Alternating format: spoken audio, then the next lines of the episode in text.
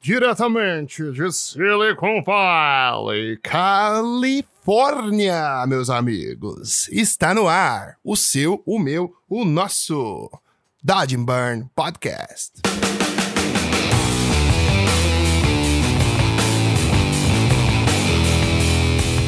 Fala galera! Sejam bem-vindos a mais um episódio de Dodge and Burn Podcast, um podcast que fala tudo sobre o mercado de arte, tudo que envolve a arte e tudo sobre as pessoas e as grandes personalidades que fazem parte do nosso mercado. Eu sou Hugo Seneviva, o seu host, estou muito animado para conversar com vocês essa semana porque eu trouxe um convidado especialíssimo que vai ser revelado já já. Então, apertem os cintos, peguem o seu café, me dê só um minutinho para falar com o meu DJ aqui. E aí, DJ? Solta o som, DJ!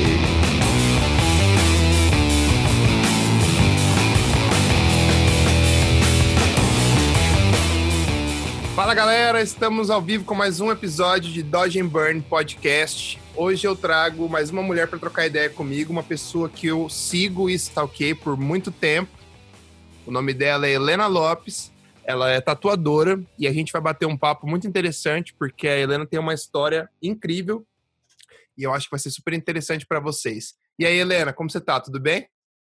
E aí, tudo bom? Tudo tranquilo?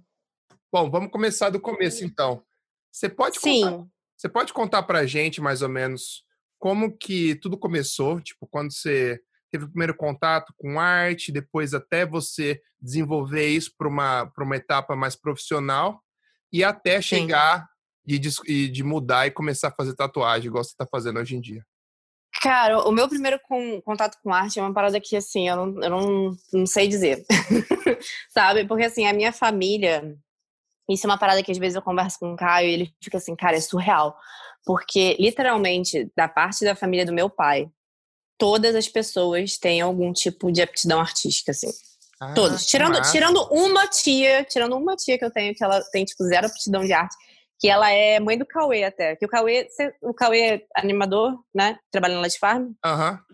A gente é primo. Tipo, o, Ah, a mãe é dele é mesmo? irmã do meu pai. É. Caraca. E aí, tipo assim, pra você ter noção, tipo, o Cauê, ele é. Ele é meu primo mais. Tipo assim, depois de mim, eu sou a mais velha, e depois vem o Cauê. E ele, ele e eu, assim, a gente era super ligado. Porque a nossa avó, né, que é a mãe dos nossos pais, ela sempre, tipo assim, tudo que era coisa que a gente fazia, ela tinha que inventar alguma história, ela contava alguma coisa. Na casa dela, ela adorava fazer hum, fantasia de carnaval, sabe? Ah, que massa. E ela costurava. Então, assim, todo carnaval ela inventava de fazer um monte de fantasia para as crianças, porque era tipo uma porrada de criança. E aí na casa dela a gente tinha um armário que era o armário das fantasias. Então, a partir dali a gente ficava praticamente a gente não vestia roupa, né? Só vestia fantasia. E aí dali a gente ficava criando peça de teatro, cara, a gente ficava pintando, desenhando. E ela tem, ela morava num, num sítio que era tipo numa região que no verão, que a, a festa é tipo é, férias de, de mais longas, né, do colégio, Aham. chove muito. É tipo assim, a gente ficava três meses lá e um mês praticamente chovendo. Caraca. Então a gente. É, então a gente tinha que ficar trancado em casa, né? Tipo, sem poder fazer nada. Então você imagina, você tem uma cacetada de criança em casa, sem poder sair, puto da vida. então eu acho que a, a, a arma dela de entreter a gente era fazer a gente criar coisas, assim, sabe? Então a gente ficava lá fazendo é, é, boneco, fazendo fantasia, fazendo roupa, criando é, peça de teatro, Que sabe? massa. Tipo, se a gente criava, não criava peça de teatro, a gente sendo ator, a gente fazia bonequinho que a gente usava pra fazer, sabe? Uhum. E se um dia você entrevistar o Cauê, ele, ele provavelmente vai falar sobre isso também, assim, porque foi muito forte isso, assim. Então a gente sempre desenhou muito e eu acho que eu acredito que de certa forma também isso criou na gente um- uma certa quietude como criança, Com certeza. de não necessariamente ficar o tempo inteiro arrumando merda. Não que a gente não fizesse merda quando não tivesse chovendo. A gente tava. O Cauê tem as cicatrizes no corpo dele pra provar isso. Mas assim. mas assim. quando a gente podia ficar quieto, a gente ficava muito quieto.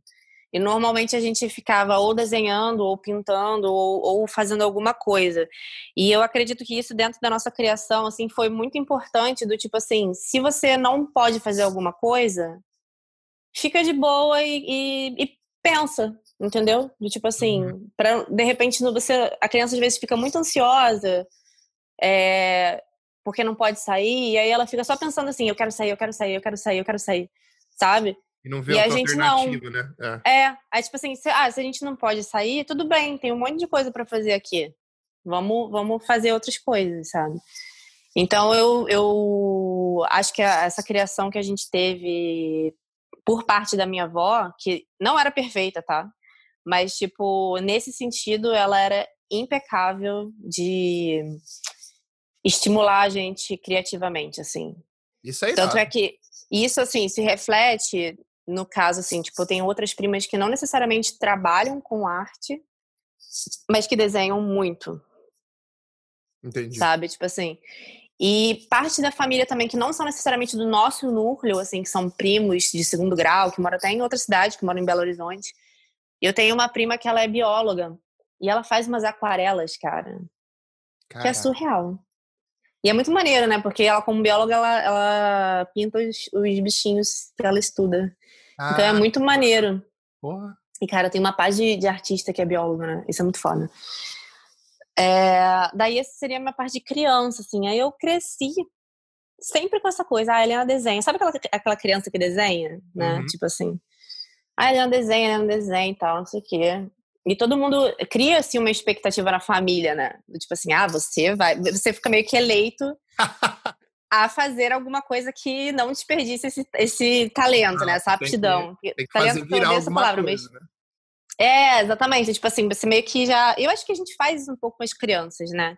Quando você vê uma criança que gosta muito de desenhar e tal, você já fica assim, isso daí vai ser o artista da família, não sei o quê. Só que no caso da minha família, literalmente eram todas as pessoas. e aí eu, só, eu era mais velha só, essa era a única diferença. E aí ficava todo mundo naquela, né? Tipo assim, pô, o que, que, será que ela vai fazer, assim? Mas ao mesmo tempo, isso é engraçado, ao mesmo tempo que isso era muito estimulado, a parte burocrática do rolê, tipo assim, a parte prática do rolê, né? Tipo assim, tá, você gosta de arte, você você gosta de passar seu tempo com isso, e como que você vai transformar isso em alguma coisa que seja trabalho, assim? Porque apesar da minha família ser muito criativa e todo mundo se estimular muito nisso, as pessoas não seguiram carreiras que tivessem a ver com arte. Entendi. A, a geração antes de mim, né? Meus, meu pai, minha, meus tios, meus avós, enfim. Então, assim, todos deram muito tinham uma aptidão, e, e, mas vinham muito a arte como um hobby, entendeu? Entendi. E não como uma maneira de você se desenvolver, enfim, é, ah, ter uma carreira, ter uma vida baseada nisso, entendeu? Uhum. Tipo assim, de ganhar grana e enfim. Então, assim, a minha geração foi a primeira geração que que teve a oportunidade de pensar nisso como uma carreira profissional.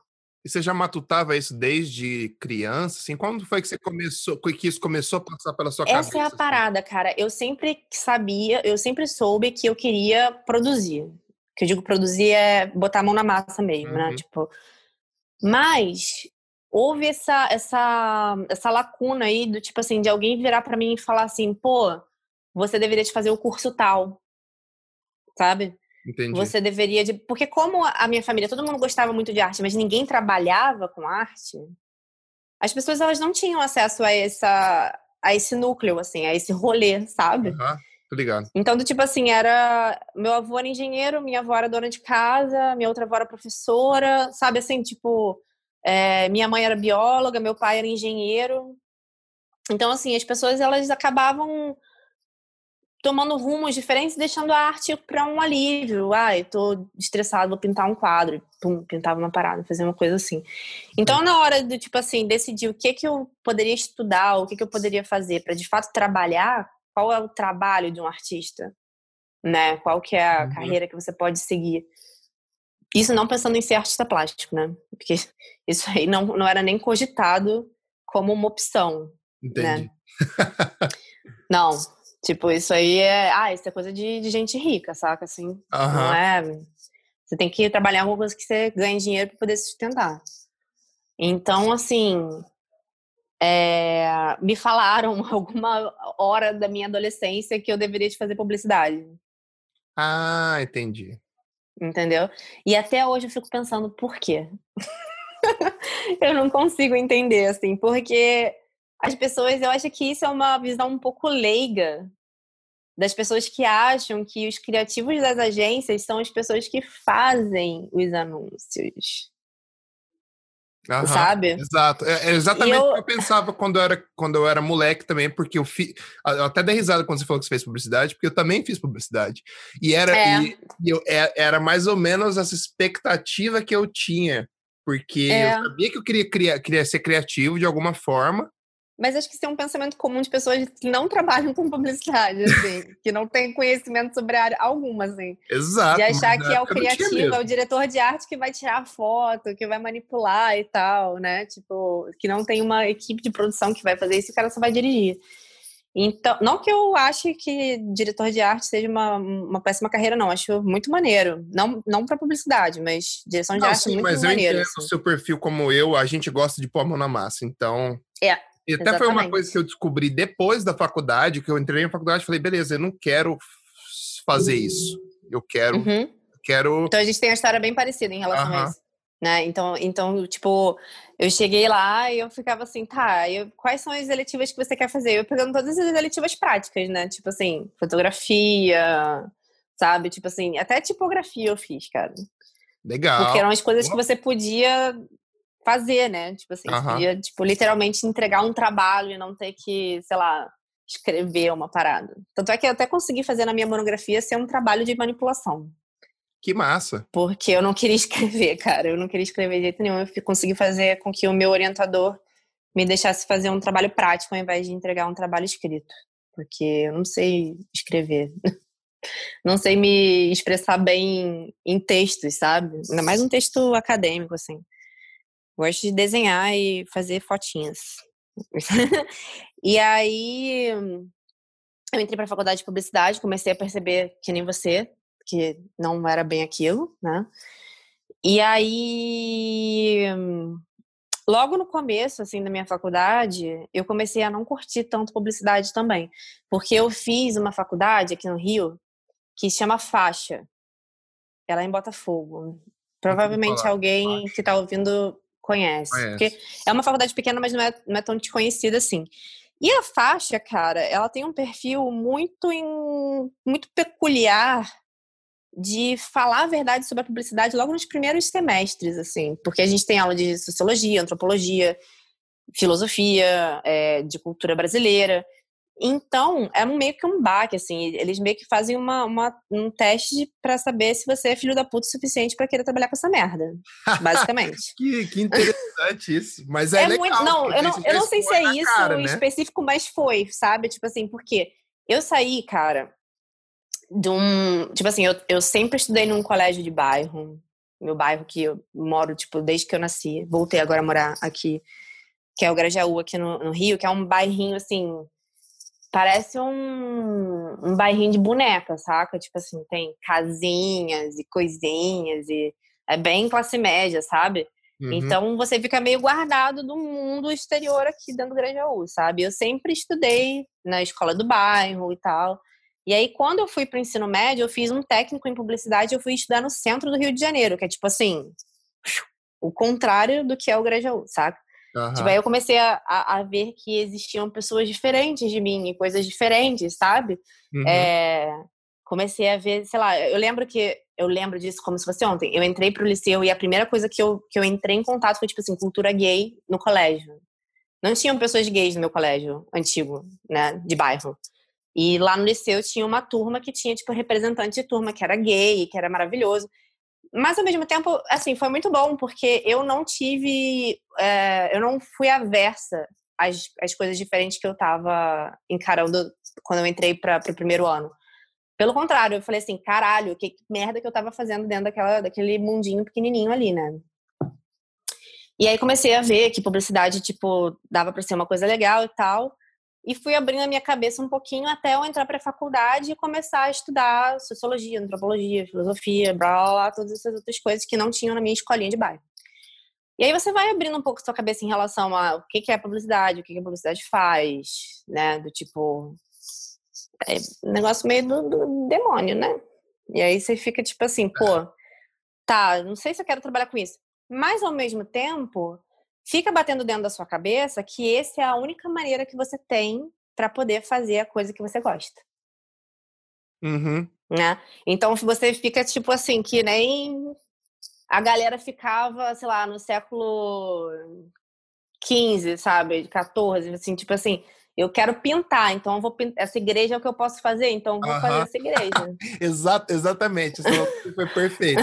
Exatamente. É, sabe? Tipo assim, não querendo me comparar aos mestres bons. mas, não, é, tipo mas faz assim, sentido, porque às vezes você é... tem que passar por tal coisa para você poder trabalhar com o que você gosta, até você ter uma oportunidade diferente, né? Exatamente, era a visão que eu tinha, garota de classe média, que não tinha artistas na família, que ninguém pegou na minha mãe e falou: há uma opção, há um outro caminho. Não, é, era é, aquele caminho, era o caminho que eu tinha que fazer, exatamente. E a publicidade, ela é o mecenas, né? Tipo assim, é o que é quem vai pagar para você poder fazer fotos e fazer coisas. Então, mesmo sabendo de todo o rolê, do que é publicidade e tal, blá, para quem você está trabalhando, para quais empresas você está trabalhando, você né, começa a relevar certas coisas, assim, tipo, tá, eu tô trabalhando pra um monte de merda, mas foda-se, eu tô fazendo o que eu gosto e tá sendo maravilhoso, sabe? Tipo, eu trabalhando com foto, tô fazendo um monte de coisa maneira.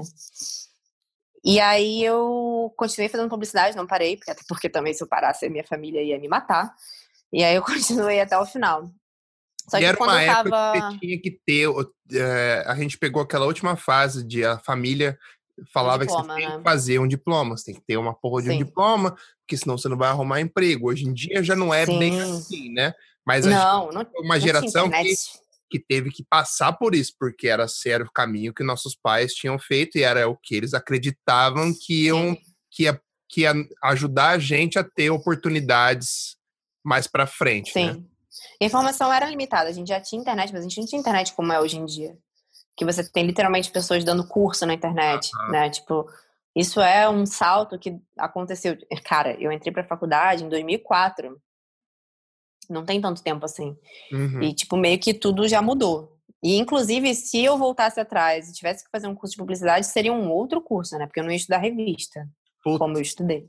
Eu, depois que eu comecei, que eu me formei, eu conheci várias coisas, vários cursos. Falava assim, puta, cara, deveria ter feito de outra forma. Agora já foi. Entendeu? É, muda muito rápido. E engraçado, quando eu entrei para o curso de comunicação, tinha um professor que ele ficava falando isso. O curso de comunicação ele tem que ser renovado de 5 em 5 anos. Faz todo e eu ficava assim, nossa, nada a ver. E é muito a ver. Tipo, muito a ver mesmo, muito real. E aí, deixa, deixa eu contar um pouquinho, tipo, de detalhes, assim, né? Eu tô falando meio fica geral. Vontade, fica à vontade. É, quando eu tava, provavelmente, no terceiro ou quarto período, eu, eu já conhecia o Ramon. Eu, ó, quanto tempo que eu conheço o Ramon, hein? Caraca! Muito tempo. Eu acho que o Ramon. Não, eu acho não, eu tenho certeza. O Ramon foi a primeira pessoa que eu conheci do rolê de manipulação. Porque eu conheci ele antes de manipulação, saca?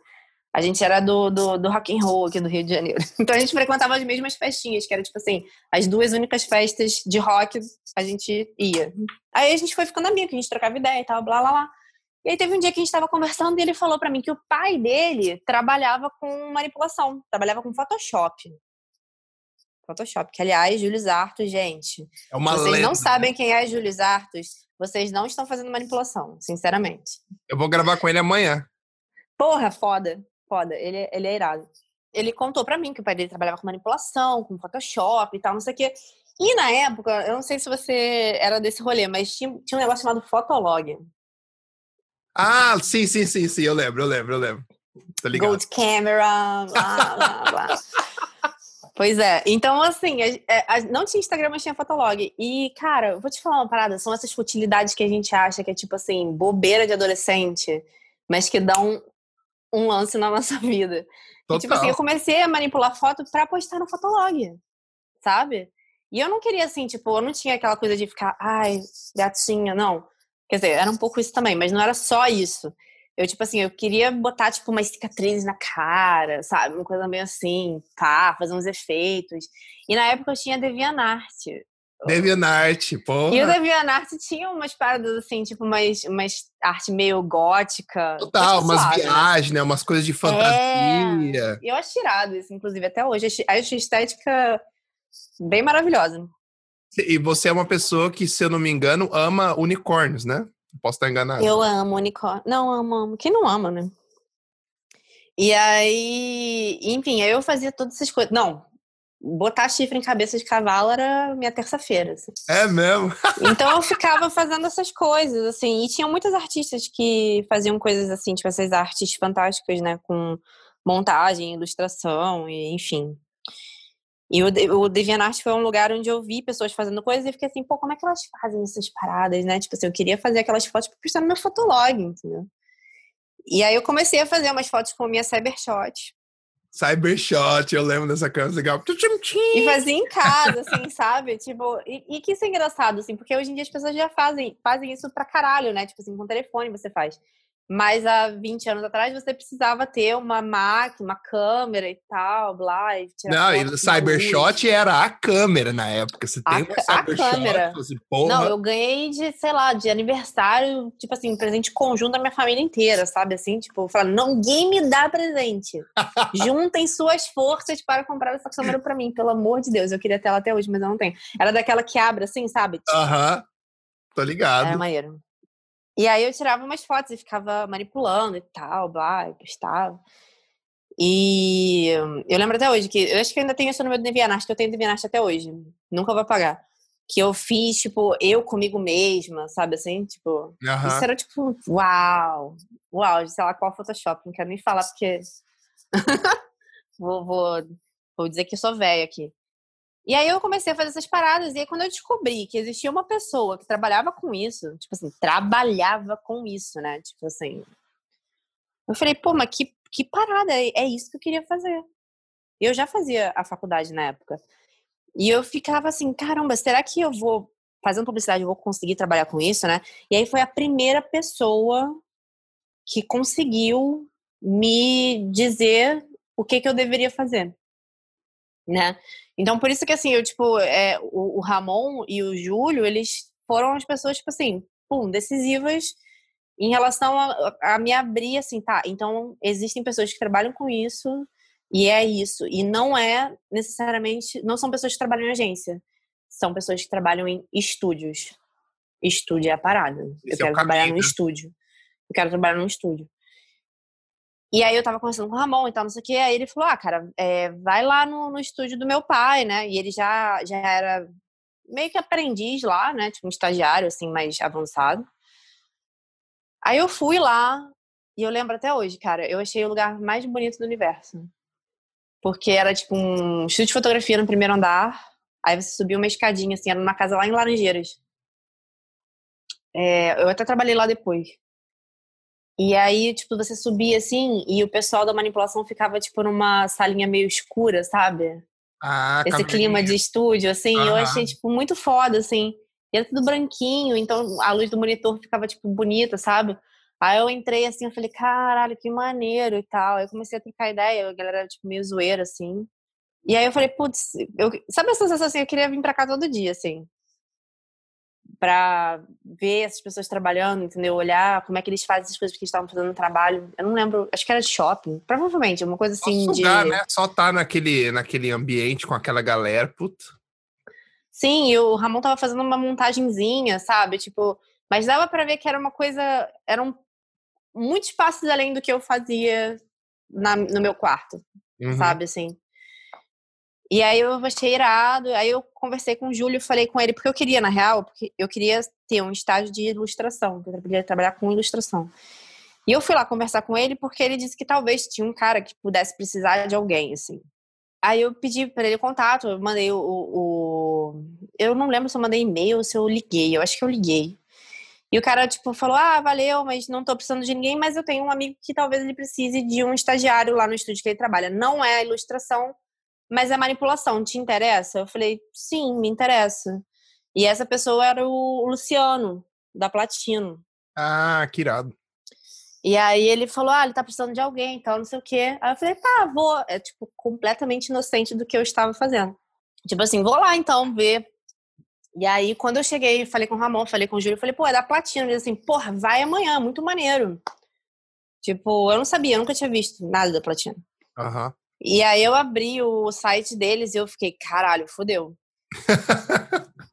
que, que eu vou fazer nesse lugar? Exatamente, tipo assim, eu não, eu não conhecia muita coisa de Photoshop, mas dava pra sentir que eles eram muito sinistros. E na época eram, né? Tipo, ninguém fazia o que a Platina fazia na época. Ninguém. E aí, eu lembro que estavam na época e eles estavam fazendo aquele trabalho pra Way, que é bom até hoje.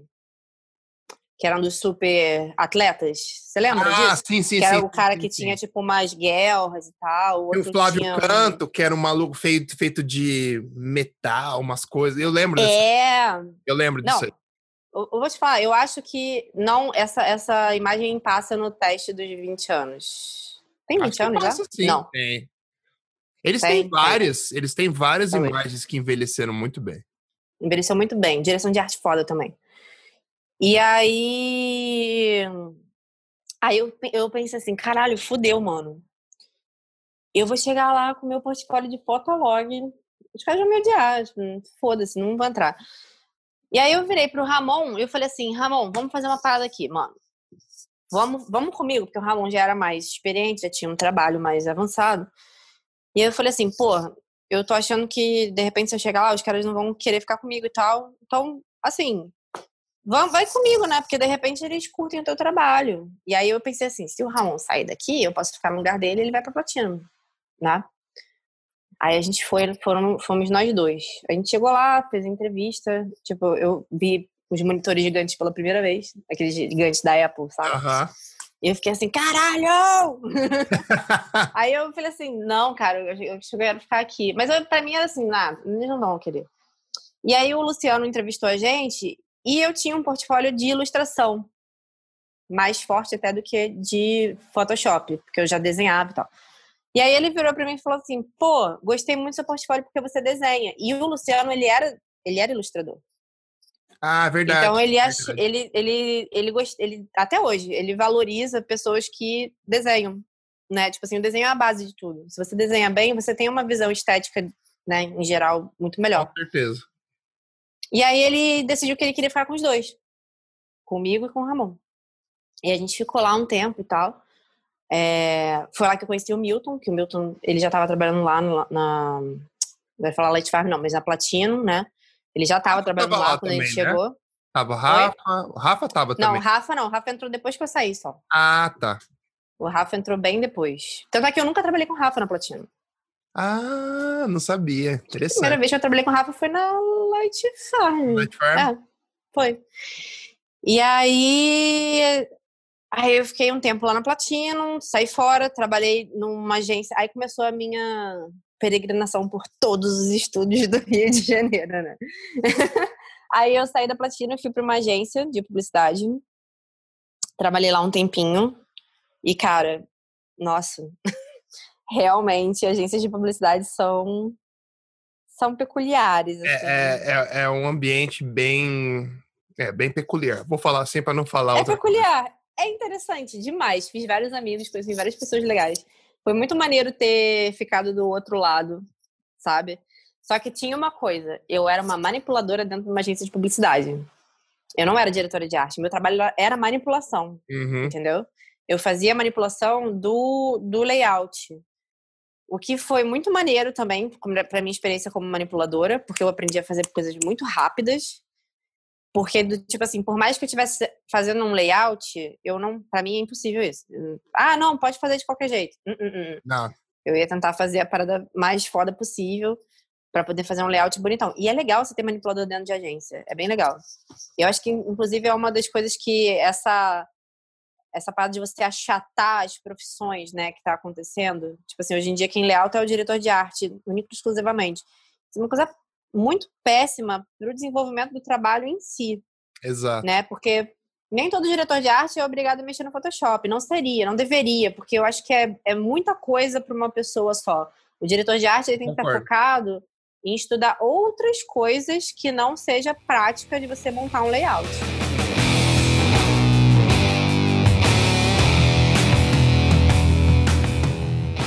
Fazendo parênteses no que você falou, eu trabalhei quatro anos e meio na Vitro, em San Diego. Eu era uhum. manipulador dentro da agência. E eu, uhum. eu concordo com você, foi uma coisa que me estimulou muito a ser mais rápido, mas também me ajudou muito a entender o lado dos diretores de arte. É, a cabeça de Muitas cara. vezes que o, o nosso diretor de criação vinha, ele pegava eu, mais uns dois caras da produção para fazer as comps para ele, para a gente conseguir mostrar do jeito que ele queria, porque ele não sabia mexer no Photoshop. Então foi uma, uhum. uma troca bem legal. Sim, e é, e é de fato. E a proximidade que você tem com diretores de arte também. E, assim, trabalhando, eu trabalhei numa agência que não era uma agência muito grande, então, tipo, você via o quanto que eles sofrem também, sabe? Também você não achar que o diretor de arte é um cara que tá ali a fim de zoar com a tua cara, entendeu? Exato. Que na real eles até são muito zoados, né? Por várias outras coisas. Assim. Todo mundo tá se fudendo, né? São só diferentes jeitos de se fuder. É, é que infelizmente o estúdio fica na ponta do iceberg, né? Então, tipo assim, o, o prazo vai estourar pra gente, a culpa vai ser nossa. Uhum, é, é. É, é pior, mas, tipo assim, não é que também tá todo mundo ali zoando com a tua cara, não. E os diretores de arte, assim, eles são sempre os sérios, né? Estão sempre querendo fazer o melhor possível, mas é que às vezes, cara, o melhor possível não é possível. Né? Você tem que dar um passo para trás, assim. E eu, eu via o quanto que os diretores de arte com eu trabalhava lá, o Lincoln, que era um diretor de arte que era, porra, o cara tinha várias ideias iradas e nada virava, cara, sabe, assim, sempre acabava barreirando pelo cliente, ou então pela falta de grana, sabe, e ele, eu sentia nele o desespero, assim, e eu acabava sendo a pessoa que eles recorriam muito, do tipo assim, cara, vamos tentar fazer isso acontecer, sabe, Vamos ver o que a gente pode fazer com o que Salvador a gente tem. da pátria. é, e isso era legal, porque você tinha meio que se virar, né, tipo, com que, com que se tinha ali. E aí eu trabalhei esse tempinho na agência, mas eu fiquei logo de saco cheio, assim. Apesar de ser, do pessoal ser muito legal e, e me divertir bastante, assim. Mas eu queria poder pegar as fotos finais de novo, sabe? Tipo assim, eu queria poder trabalhar com material melhor do que eu tinha acesso na agência, que basicamente era banco de imagem. Mas banco de imagem cria caráter, viu? Eu não sei como é que tá hoje em dia, se as pessoas ainda usam banco de imagem como, como fonte. Para procurar, lembro que eu ficava procurando. Horas, Horas. dias. Horas. Isso cria caráter, cara. Horas. Você vira uma pessoa melhor. Você fica humilde. Não, aí eu lembro na época que você via um trabalho da platina, um ângulo diferente, de uma, com uma luz assim, eu falava assim, beleza, mas eu não tenho isso aqui no banco de imagem que eu trabalho. É, é, lá eles produzem muita coisa, apesar de, cara, platina usa bastante, usava na minha época bastante banco de imagem, não sei como é que tá sendo hoje em dia. Eu espero que usem ainda, porque é interessante trabalhar dessa forma. E Aí eu pensei, putz, acho que já deu, né, de agência. E aí, cara, o PP, na época, tava precisando de alguém lá na, no Aderia, no estúdio do Cais, que ele trabalhava lá. Aí eu falei com ele, pô, cara, eu quero sair da agência. Aí ele virou pra mim e falou assim, mas, cara, eu não tenho como te contratar, eu tenho como contratar uma assistente, assim. Falei, mano, foda-se me contrata como assistente. tipo, é isso aí, eu quero sair daqui, eu quero voltar para estúdio. Aí ele falou, então tá bom, então vambora, né? Vamos nessa. Aí eu fiquei trabalhando com o PP e foi já tipo, conhecia muito o foda. PP antes, já? Já, já. Ah, tá. A gente, porque, cara, publicidade é meio ovo, né? Então, tipo, você conhece o diretor de arte, você conhece alguém que conhece alguém, aí, tipo, e sempre mais ou menos no mesmo rolê, fora de trabalho, sabe? Uhum. Então, você conhece as pessoas, assim. É, e aí eu comecei a trabalhar com PP. Foi muito foda o PP, tipo, um dos meus mestres, né, de, de, da manipulação. Mestre. É, ele é, ele é ele é foda. É, ele é foda. Puta que pariu. Sim. E, e, a gente ficou trabalhando junto um tempão lá no estúdio do Cais, na Bate Caverna. Quando o estúdio faz a, Tá a rolando. manipulação. Nossa, cara. Não, ele mandou uma mensagem essa semana falando sobre isso, que a gente tinha uma. Rolou uma vez uma parada que a gente tinha que fazer um trabalho. E era uma dessas paradas kamikazes, assim, kamikazíssimas, assim, zica, zica pra caralho. E aí a gente botou, tem um CD do Halloween que a gente tava ouvindo em sequência do CD. E a sequência das, das músicas, tipo, tinha sempre a ver com o que tava acontecendo, assim, tipo. Sério? Tem uma música que chama Time. E essa música Time do, do, do, do, Halloween, cara, tipo, a letra tem a ver com você correr atrás do tempo, você não ter tempo de fazer as coisas e tal. E a gente tava, tipo, super fodida. E aí a gente tava muito fodida e teve uma hora que a gente perdeu o arquivo. A gente ficou na merda, tipo assim, caralho. E aí começou a tocar I Can. E, tipo, a, a, a letra é I can, I can make it all again. e a gente tava assim, meu Deus! Caralho, timing perfeito. Que Não, e a, ele me mandou uma mensagem esses dias e falou que Hell tava fazendo uma, um, um Hellzinha, que ele me chama de Hellzinha. Aí ele falou, Hellzinha, cara, tava fazendo um trabalho aqui zica, cara, botei o Halloween pra me ajudar e deu tudo certo. Massa, falei, é, cara, massa. essa parada dá certo. E aí a gente ficou, né, trabalhando junto um tempão. E aí foi a crise de 2012. Foi 2012? Foi. 2012 que teve uma crise meio louca. Uma hum. crise que todo mundo tava falando muito sobre crise, mas eu não me lembro nem muito, porque também eu nem tinha tanta responsabilidade de adulta na época, né? Tipo, é, na época quando eu morava na casa da minha mãe, assim, tipo, então, sei lá, ganhava um salário meio ruim, mas aquilo não fazia diferença para mim. Mas eu sabia que tava todo mundo falando que tava tendo crise, crise, crise, não sei o quê, blá. E aí o estúdio do Aderi sofreu, tipo assim, uma limpa, sacou? Ele tirou todas as pessoas que não eram PP, basicamente. Que não eram PP e que não eram o, o Tchuco. Só ficaram os dois. Assim. Ah, o Tchuco é o Anderson, né? Que era o. O Anderson, é. Isso, isso, isso. Que era assistente do Aderi, assim, tipo. Cara, o Anderson. Eu poderia fazer um podcast inteiro falando desse cara. Ele é muito foda. Ele é foda num nível, assim, absurdo, saca? Eu amo o Anderson, de verdade, eu amo ele. Ele parece ser um cara e bem aí... divertido, pelo que eu vi, assim. Ele é super divertido, ele é uma das pessoas que tem o maior conhecimento de publicidade, mercado de publicidade que existe. Se você sentar para conversar com ele no bar e falar assim, vai, tio, me conta todas as histórias, ele vai te contar um milhão de histórias surreais. Esse cara tinha que fazer um documentário, assim, saca? Tipo assim. Que foda. Dá uma cerveja para ele, liga a câmera e deixa ele falar saca? Ele, ele viveu coisas do meio, principalmente da publicidade, publicidade mesmo, assim, aquela publicidade raiz, saca? Pra caralho, assim, é, ao lado da Deri, enfim. Que são pessoas que, que trabalham há muitos anos com publicidade e têm histórias, assim, mirabolantes, coisas que a gente não acredita, assim, né? O Aderi também tem várias histórias muito maneiras, assim. O Aderi é uma pessoa muito divertida para você tomar uma cerveja com ele. É... O que eu tava falando? ah, sim. aí, aí, fizeram uma limpa o, no estúdio. Isso, isso, isso, isso. Aí eu não passei nessa limpa, né? Tipo, nossa, o PP tava arrasado. Eu lembro até hoje. Tipo, ele chegou, ele não sabia. E eu tava trabalhando pra caramba, sério. Tipo, não tava ligada que a crise tinha de fato chegado. Eu não sei nem se. Eu acho que o Aderi ele foi um pouco precipitado, assim. Eu também não sei, porque eu não, não, tinha, não tinha acesso a burocracias do estúdio, sabe? Uhum. Mas, mas ninguém assim, é, esperava que isso fosse acontecer, nem o PP. Ele chegou de manhã, ele não sabia. Cara. E aí o, o Aderi falou com ele, e aí ele, tipo assim, mudou completamente o humor dele, tipo, foi pro caralho. O PP é uma pessoa muito bem humorada, normalmente. E aí, no final do dia, tipo, o Aderi me chamou, e eu juro pra você que eu achei que ele tava me chamando porque ele ia me dar um bônus, porque eu tinha trabalhado demais no mês anterior. E eu tinha trabalhado, tipo, é quase todos os finais de semana, sabe assim? Então eu fui, tipo assim, uhul! E ele uh -huh. falou, ah, então a gente vai ter que reduzir a equipe. E eu, uhum, uhum. Ah, pô, que pena, né? E você. Eu, tipo, ah, meu Deus. E eu nunca tinha sido mandado embora antes. Então foi tipo assim, meu Deus. Eu falei com o Pepe, eu fiz uma coisa que eu fiz. Ele, não, cara, não foi nada que você fez. Tipo, pelo contrário, eu tô puto, porque não sei o quê, não queria que você saísse. Mas não tem jeito, né? O estúdio do, do Aderi, ele que decidia as coisas.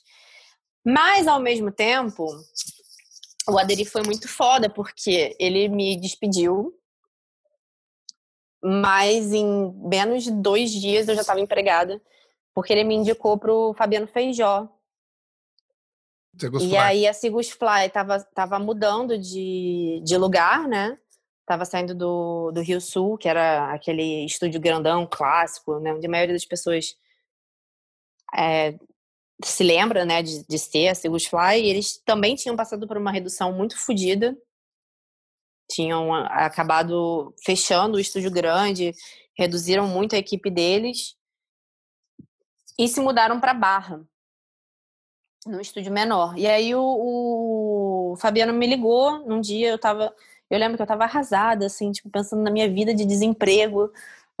Eu tava, tipo, num ônibus, tá ligado? Assim, tipo, oh, eu lembro que tava chovendo, sabe? Putz, não. E eu, assim, tipo, no modo deprê, sabe? Olhando a chuva, pensando o que vai ser de mim, fodeu. Vou ter que, sei lá, arrumar um emprego normal, sabe? Aham. Uhum. E aí o Fabiano me ligou, cara, daquele jeito super animado do Fabiano, né? Tipo, oi, Helena, tudo bom? Não sei o que, Fabiano, beijão. energia é né? eu adoro a energia dele. Puta, o cara é foda. Ele é muito foda. E aí.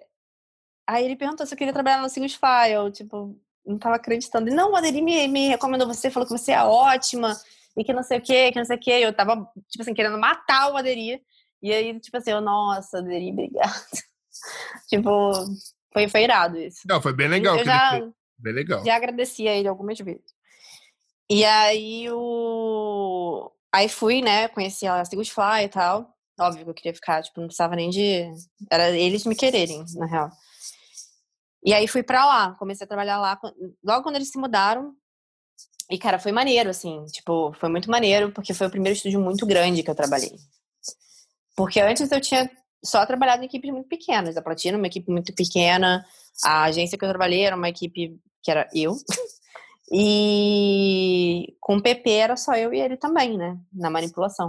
Então foi a primeira vez que eu tipo tinha uma equipe de manipulação, várias pessoas trabalhando em trabalhos diferentes, é, manipuladores com especializa é, tipo especialidades diferentes, né? Tipo assim tinha a, a, a Lu que fazia pele de L'Oreal, sabe? Tipo a, a, a Bibi que fazia trampo de, de colorama e fazia outras coisas também, fazia né? também muita, muita composição, tinha o, o, Zé, então, tipo assim, foi uma parada que é, o Ciro também, né, que, tipo, hoje em dia tá ativo na, na comunidade de manipulação também, e, e tinha equipe de ilustração, que ah, sempre foi a minha parada. Tipo, eu, o, eu sempre. O Paulinho eu sempre... Visgueiro tava lá nessa época que você trabalhou ou não? Tava, mano, e ele mora no Grajaú também, então eu ia de carona com ele. A gente ia trocando ideia pra caralho. O Paulinho é muito maneiro. Que massa. Eu acho que hoje em dia ele não mora mais aqui no Grajaú, mas a gente morava no mesmo bairro, então ele, tipo, me dava carona pra gente ir. Às vezes a gente, a gente ficava até mais tarde, não voltava com ele, mas indo era certo, assim. E ele é muito maneiro, cara. Então, eu tinha acesso ao Harry, cara sabe? Tipo assim, as coisas que o Harry fazia era tipo muito surreal. Era, foi, o Harry que foi o, o, primeiro ilustrador que eu vi ao vivo fazendo umas coisas que eu ficava assim, ah, vai se fuder, cara. sabe? Tipo, você é muito foda. Tinha o Renan também, que trabalhava lá na época que eu trabalhei lá. Eu não trabalhei com o Diego, infelizmente. É, e tinha a galera que fazia o 3D, que era meio afastado da gente. Então, mas eu tinha muito contato com Happy Land, que era como conhecido o departamento de ilustração da, da, da, da City Fly, Happy Land. E todo mundo era super, tipo, feliz em fazer as coisas e tal. E o, o Gaveta, né, cara, que trabalhava lá na época também. Caralho, que time, hein? Puta que pariu. Sim. E o Holly, o Holly era, era o, o, o do, do 3D, o Holly era a pessoa que era mais próximo, assim. E aí a gente trocava uma ideia, coisas aconteciam, era um estúdio muito animado, sabe? Tipo assim, por ter uma equipe muito grande, dava, dava espaço pra gente fazer outras coisas, sabe? Tipo, é, eu lembro que todo ano eles tinham um tema, que eles ficavam produzindo coisas para festa de final de ano. Então, o pessoal da animação fazia alguma coisa, o pessoal da ilustração fazia outra coisa, o pessoal da, da manipulação fazia outra coisa. E na época tinha uma discussão interna no estúdio que era quem, quem são os melhores, samurais ou vikings? E eles levavam, tipo assim, isso é muito sério. Aham. Uhum. E daí você tá no sério. nível de nerd que cada detalhe importa, não é só. Exatamente. Eu acho que tem, tem, deve ter ainda na internet as coisas da Sigus Fly, né? Que tem a animação que é muito fofa, que é tipo um de Natal, assim, que é um viking que ele taca fogo numa renazinha de, de madeira, assim. Que foi o trabalho que o pessoal fez pro fim de ano nesse, nesse, nesse tema. Eu tenho até uma blusa, cara, uma camisa do fim de ano da Sigus Fly que também é desse tema de vikings, que acho que os vikings é que ganharam. Que massa. Mas era um estúdio assim, tipo, muito foda, mas ao mesmo tempo era um estúdio muito grande que você tinha que fazer muitas coisas o tempo todo, enfim. E na época eu tava eu, eu tava namorando um fotógrafo. E a gente fazia muita coisa, tipo, juntos, assim, né? Porque imagina, uma manipuladora namorar um fotógrafo é tipo assim, match. Exato. E aí a gente, a gente construiu um, né? Sim. E aí a gente fazia muita coisa junto, assim. Ele era mais, ele era mais voltado para moda, editorial, mas eu ficava pedindo muitas coisas para fazer, mostrava muita coisa para ele de publicidade, manipulação pesada, e ele achava até legal, assim. Mas o match não foi tão match assim. Daí, com o tempo, a gente foi trabalhando com publicidade, levando super a sério. A gente teve um estúdio junto. É, mas, cara, infelizmente o Rodrigo tinha muitos problemas é, que ele precisava resolver para poder, tipo, ser firme no trabalho e tal. Uhum. E hoje em dia ele tá bem melhor. Eu espero que ele fique bem, assim. É, e aí a gente acabou, tipo, se separando e o estúdio também acabou. E aí eu fiquei meio assim, cara, e agora, né? O que que eu vou, que que eu vou fazer, assim, tipo, porque quando você acaba um relacionamento que também tem a ver com o seu trabalho, é uma parada, cara. É meio que dá um reset na vida, né? Porque uhum. emocional, Mas ao mesmo tempo também tá tudo junto. Eu sim, e, e ao mesmo tempo também pelo Rodrigo ser muito vida louca, né? Tipo, e eu ter que trabalhar de certa forma, tipo, de forma direta, foi a primeira vez na minha vida que eu não era só uma manipuladora dentro de um escopo de estúdio sabe? Tipo assim, eu, eu tinha um estúdio com ele, sabe? Assim, tipo, a gente literalmente ia a todas as agências de publicidade, a gente caçava trabalho. E isso Rodrigo sempre foi muito bom, de, de conhecer pessoas, ter uma lábia do caralho, convencer uma pessoa de que ele poderia fazer um trabalho. É... E a gente pegava muito trabalho pequeno daqui do Rio de Janeiro, que quando você é um estúdio de duas pessoas e uma, uma produção esporádica, de vez em quando eu contratava um manipulador ou outro para me ajudar num trabalho maior. Mas é uma parada que, mano, você ganha, tipo, o dinheiro tá ali, ele é seu. Pum.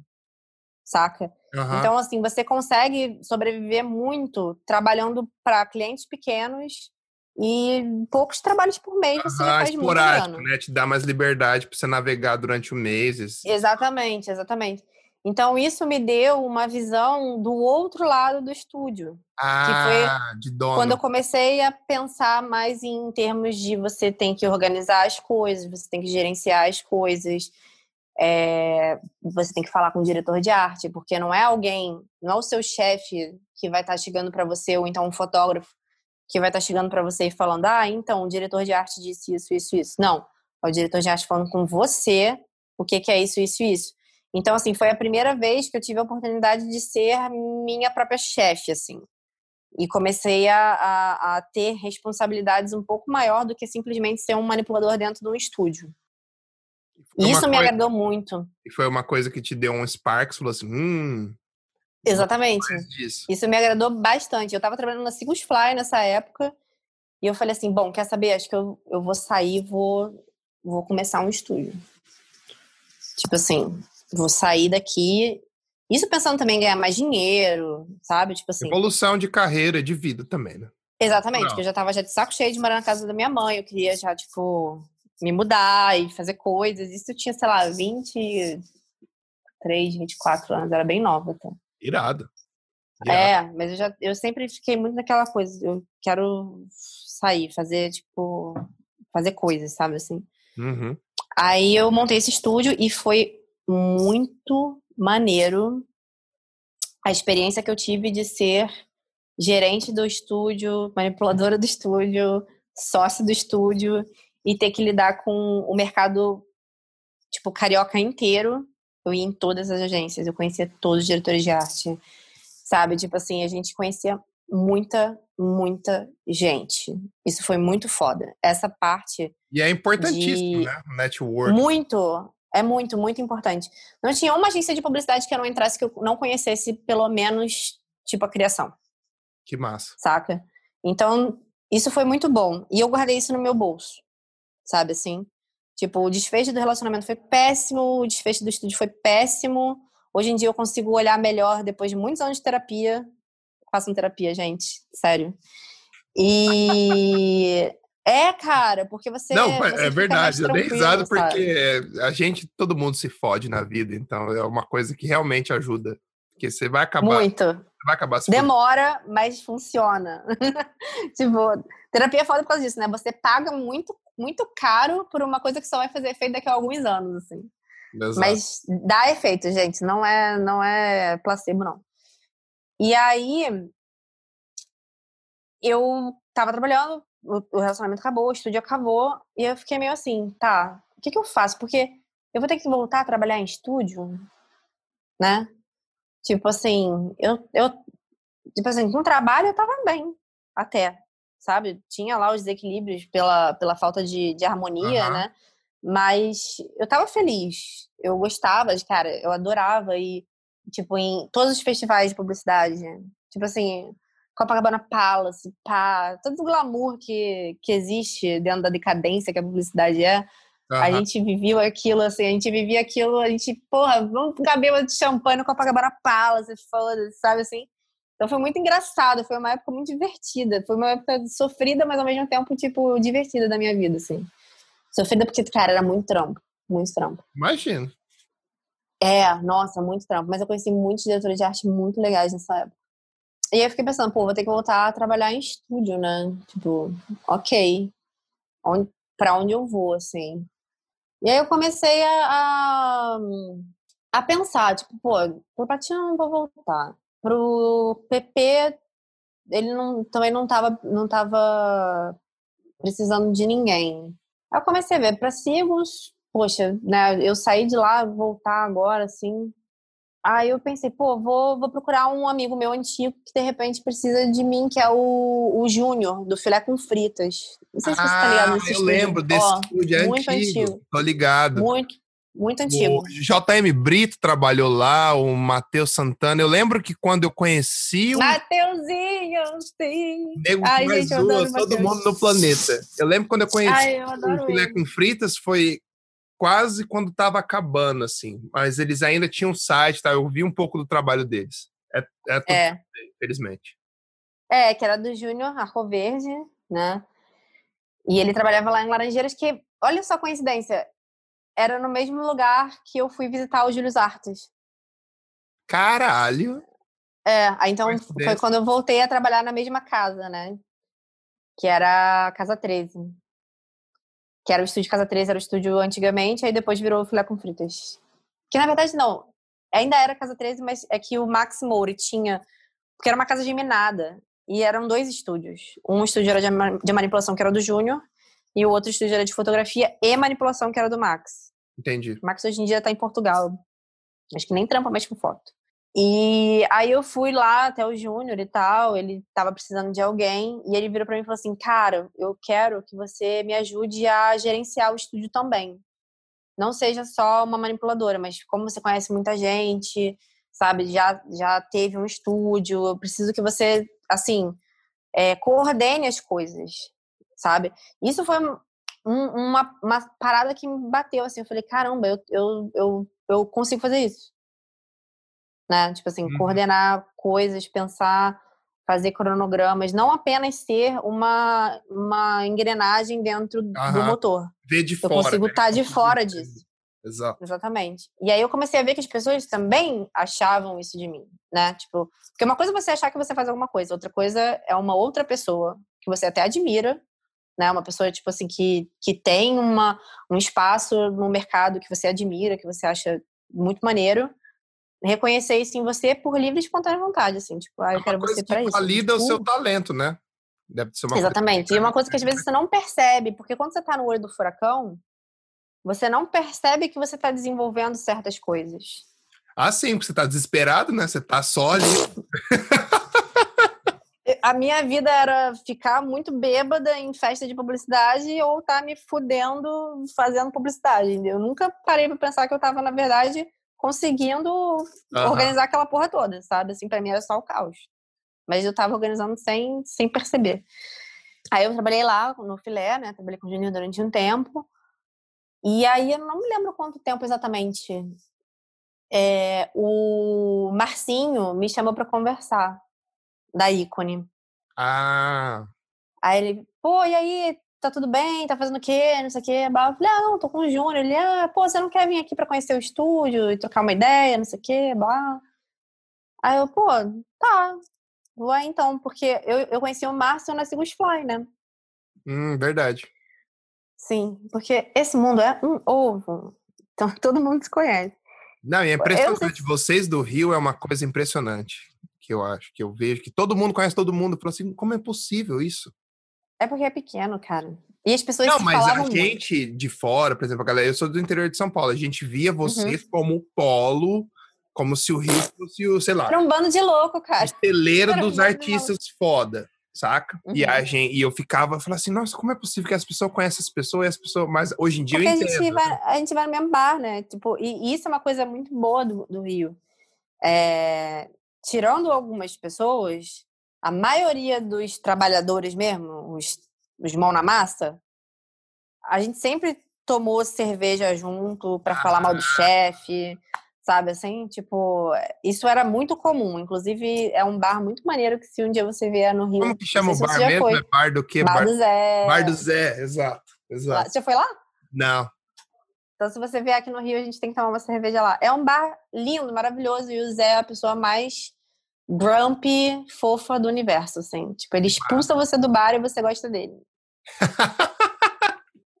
Cara, e foi muito engraçado. Esses dias eu tava aqui na Tijuca, aí eu tava andando, assim, tipo, na rua, agora, há pouco tempo, assim. E ele passou por mim, ele olhou, o que você tá fazendo aqui, menina? Eu falei, o que, que eu tô fazendo aqui? O que, que você tá fazendo aqui, né? Tipo, porra. foi muito engraçado que ele olhou pra mim e não deu nem ele. O que, que você tá fazendo aqui? Falei, mas tô andando na rua, cara. Já viu Posso, de intimidade ali, né? Pois é. Aí, e lá, a gente ia muito beber lá, ia todo mundo, e enfim. É, essa interação das pessoas entre o estúdio era muito maneiro, assim. Aí fui pra ícone, né? O pessoal lá me chamou. E, porra, eles me ofereceram um, uma proposta muito maneira, sabe? Assim, aí eu agradeci muito ao Júnior pelo, pelo, pela oportunidade de trabalhar com ele, mas a ícone foi mais maneiro, assim, tipo, de Fora que também eu achava que a ícone tinha uns trabalhos que eram legais, assim, eu queria trabalhar com uma equipe de ilustração, novamente. E quem trabalhava sabia, no quem trabalhava eu sabia que tinha um gostoso trabalhando é. lá. Não sabia que tinha um gostoso trabalhando Eu ia falar isso, assim, não importa quanto que ela ganhava no estúdio, o que importa é que ela conheceu o Caio. Conheci o Caio. Não sabia que eu ia conhecer o Caio ainda, tá? Porque o Caio, o Caio não estava lá no meu primeiro dia de trabalho. Ah, não? Não, o Caio estava mentindo que estava com diarreia, quando na verdade estava de ressaca. É uma coisa natural, acontece. Eu tô expondo ele aqui mesmo. Não, mas os meninos sabem. E aí. E aí eu fui pra ícone, né? E foi muito maneiro. minha primeira semana lá foi com, com o JM lá ainda, que eu tava indo pra ficar no lugar dele. Ah, entendi. E aí foi muito foda, cara. Porque ele é muito foda. E aí, tipo, a gente teve um, uma, uma semana de, de, de trampo junto foi muito foda, que ele ficou meio que me passando as coisas, mostrando e tal. E a gente trocou ideia pra caralho de manipulação. E aí eu pensei assim, nossa, estou voltando a ser parte da engrenagem, né? Estou voltando a ser a engrenagem. Tipo, vou poder relaxar um pouco em relação a ter que tomar conta de outras coisas também. Uhum. Porque além de tomar conta de todas as coisas, você ainda tem que estudar, ser bom no que você faz, né? E, e eu era muito boa manipuladora. Não, eu, eu, eu, eu, lembro que você, sempre, você sempre foi um artista fui, fodida. Eu sempre fui muito quieta, né? Do tipo assim, de eu botava umas ideias na cabeça e eu queria fazer. E aí eu ia correr atrás de, de, de, de fotógrafo, não sei o que, lá, lá, lá, lá. E eu acho que isso era uma coisa boa de eu conhecer muita gente e eu ser inquieta nesse sentido. Exato. Porque, do tipo assim, se eu queria fazer uma foto, uma foto eu conhecia o fotógrafo foda, eu ia lá conversar com ele, convencer ele, eu ia conhecer alguém foda de 3D, eu ia lá, eu ia convencer essa pessoa e eu ia montar uma mini equipe que eu ia conseguir fazer com que aquilo ali acontecesse e chegasse até mim, porque a gente está no final dessa esteira. A gente precisa uhum. de outras pessoas. Manipulador que não se relaciona com fotógrafos, que não se relaciona com a equipe do 3D, que não se relaciona com a produção. Tá fudido. Tá fudido, mano. E eu acho que isso é uma parada que acaba acontecendo, porque tem muita gente que é muito introspectiva, entendeu? E acaba não se relacionando. E olha, se eu posso deixar alguma dica aqui, é tipo, as outras pessoas querem trabalhar tanto quanto você. E às vezes falta só uma conversa, um papo para juntar essas vontades e sair uma, uma foto que não seja só de banco de imagem. Sabe assim? Uhum. E eu sempre ficava fazendo muito isso. Todos os estúdios que eu ia, eu sempre ficava juntando as pessoas para fazer imagem e tal. É, você não, não fez... ferrando. Você não fez aquela aquela pin-up quando você tava na ícone? Eu lembro que você fez. Fiz, ó, eu fiz essa, fiz a do, do, do final do ano, que é com aquela piscina de bolinhas, que, tipo, tinham cinco bolinhas. Não, mentira, mas tinham, tipo, umas 30 bolinhas. É, na, na, fora, o Fernando Filho. O Fernando Filho era o fotógrafo lá da Platino. Cara, esse cara é muito foda. E ele sempre caía nas minhas piras, assim. Que massa. A gente fez muita coisa junto. E aí, no começo da Light Farm também, ele, ele fazia bastante foto para coisas de portfólio que a gente ficava fazendo. E aí, a gente, eu era super inquieta e tal. Quando eu tava namorando um fotógrafo, pra mim era bem mais fácil também, porque eu conhecia muita gente de produção. E aí ficava, gente, vamos fazer isso, vamos fazer isso. A gente fazia várias fotos. É, e aí eu cheguei na ícone, né, também com essa pia de ficar, vamos fazer as coisas. E tinha a equipe de, de ilustração para poder fazer os concepts. Meu sonho sempre foi trabalhar com concept, sempre foi, sempre foi. Mas os estúdios nunca tinham, cara. A ícone foi o primeiro estúdio que eu, que eu trabalhei que tinha um, um ilustrador.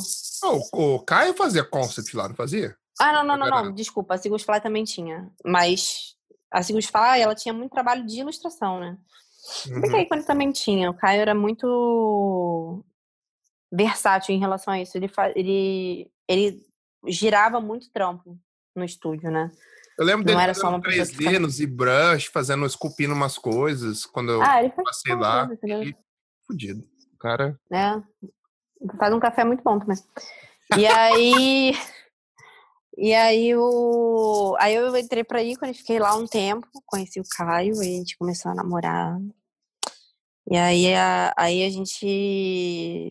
Porra, tra... aí, sério, trabalhar na Ícone era muito bom, cara. E o Paulo, se a gente se casar um dia, vai ser o nosso padrinho, padrinho né? É. Porque. Vocês são casados? Achei que vocês eram casados já. Ah, a gente fez uma união estável durante a pandemia, foi fofo. Ah, tá. Mas não teve festa, né? Mas vai ter, a gente tá pensando em fazer uma festa junina. Quero fazer uma festa junina de casamento. Aproveitar que é o tema já, né? Casamento e tal.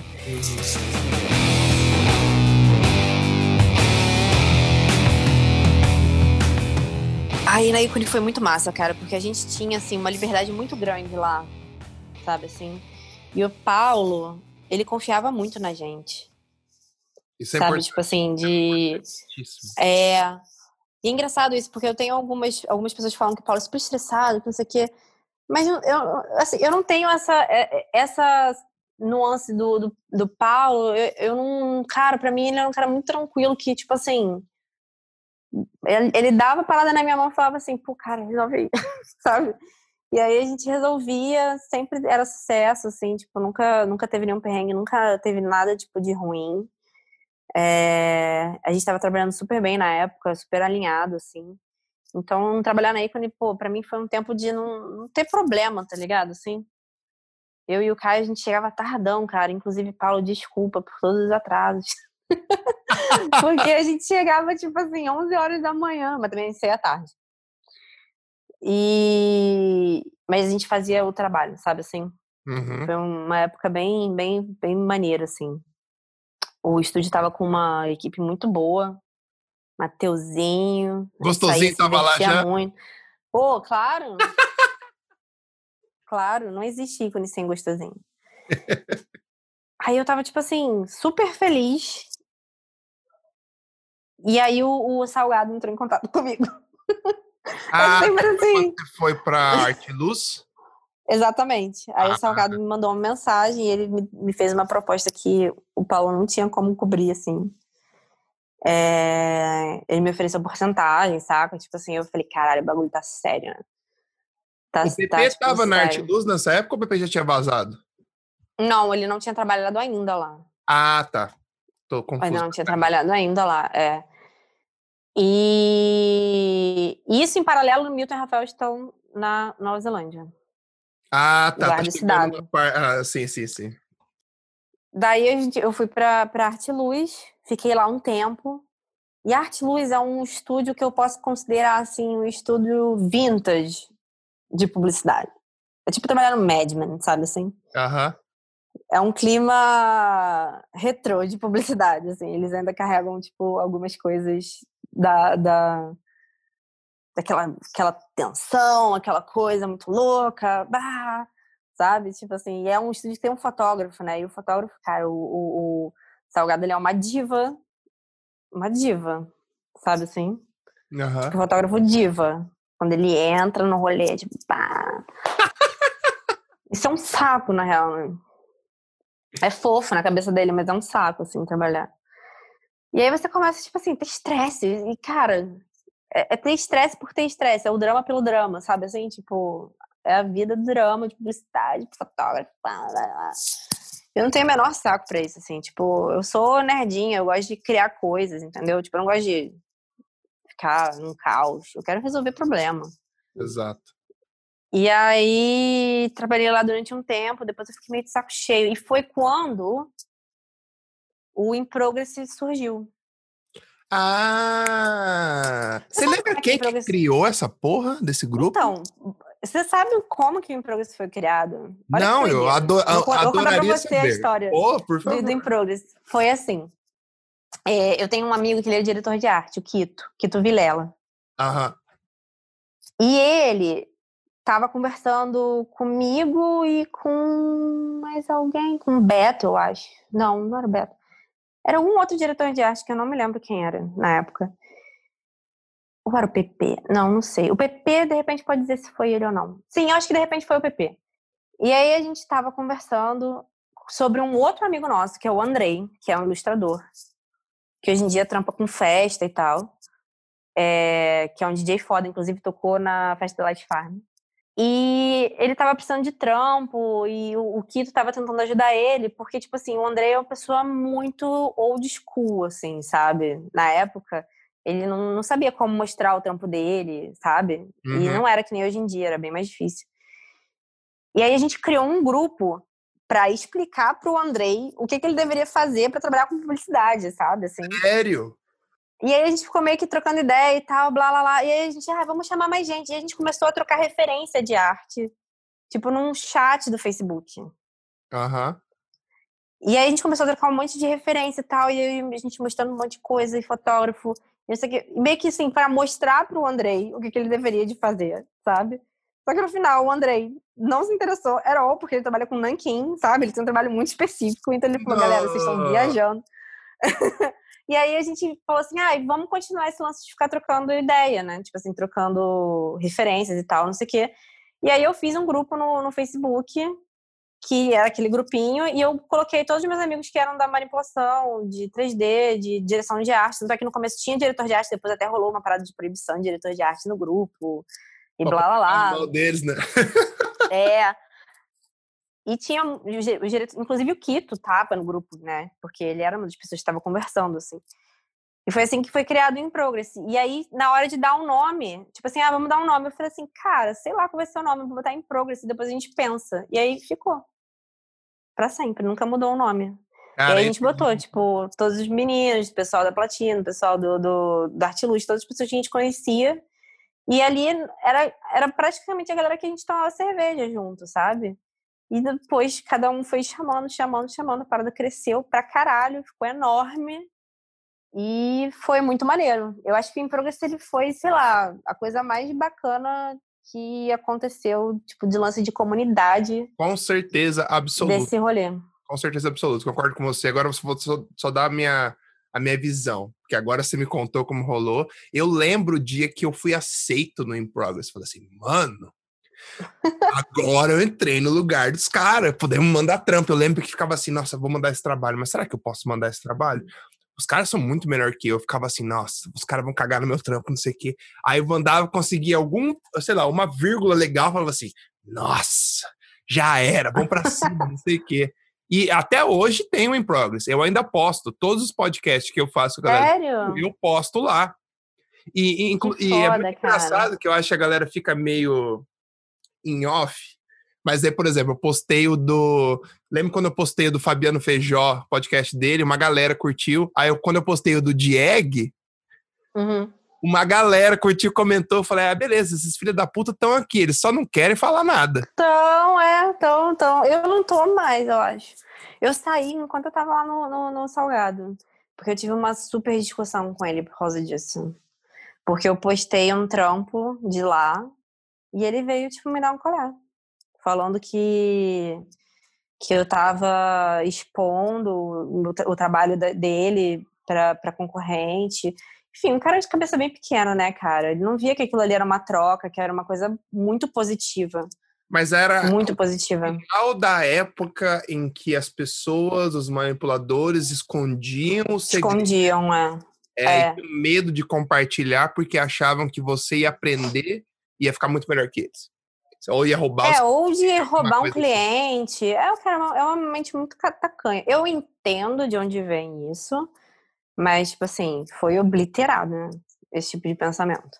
Exato, olha, olha como a nossa relação de feedback, de comunidade hoje em dia é bem. Exatamente. A comunidade e o In Progress era muito maneiro. E eu lembro que eu fiquei muito triste, cara. Eu cheguei em casa chorando. E eu sou ruim com essas coisas, sabe? Tipo assim, eu fico. Então eu vou sair dessa merda. Vai sair. É. legal e bonitinha, mas não mexe comigo que a casa vai cair. Porra, eu ficava. Não, fiquei muito, muito puta. E aí. E aí eu tava já odiando trabalhar no Salgado, né? Apesar do dinheiro ser muito bom, os trabalhos eram legais. Mas o clima, sabe? Tipo assim, Aham. cara, ai, cara, isso aqui é uma cabeça velha, assim, sabe? Mente velha.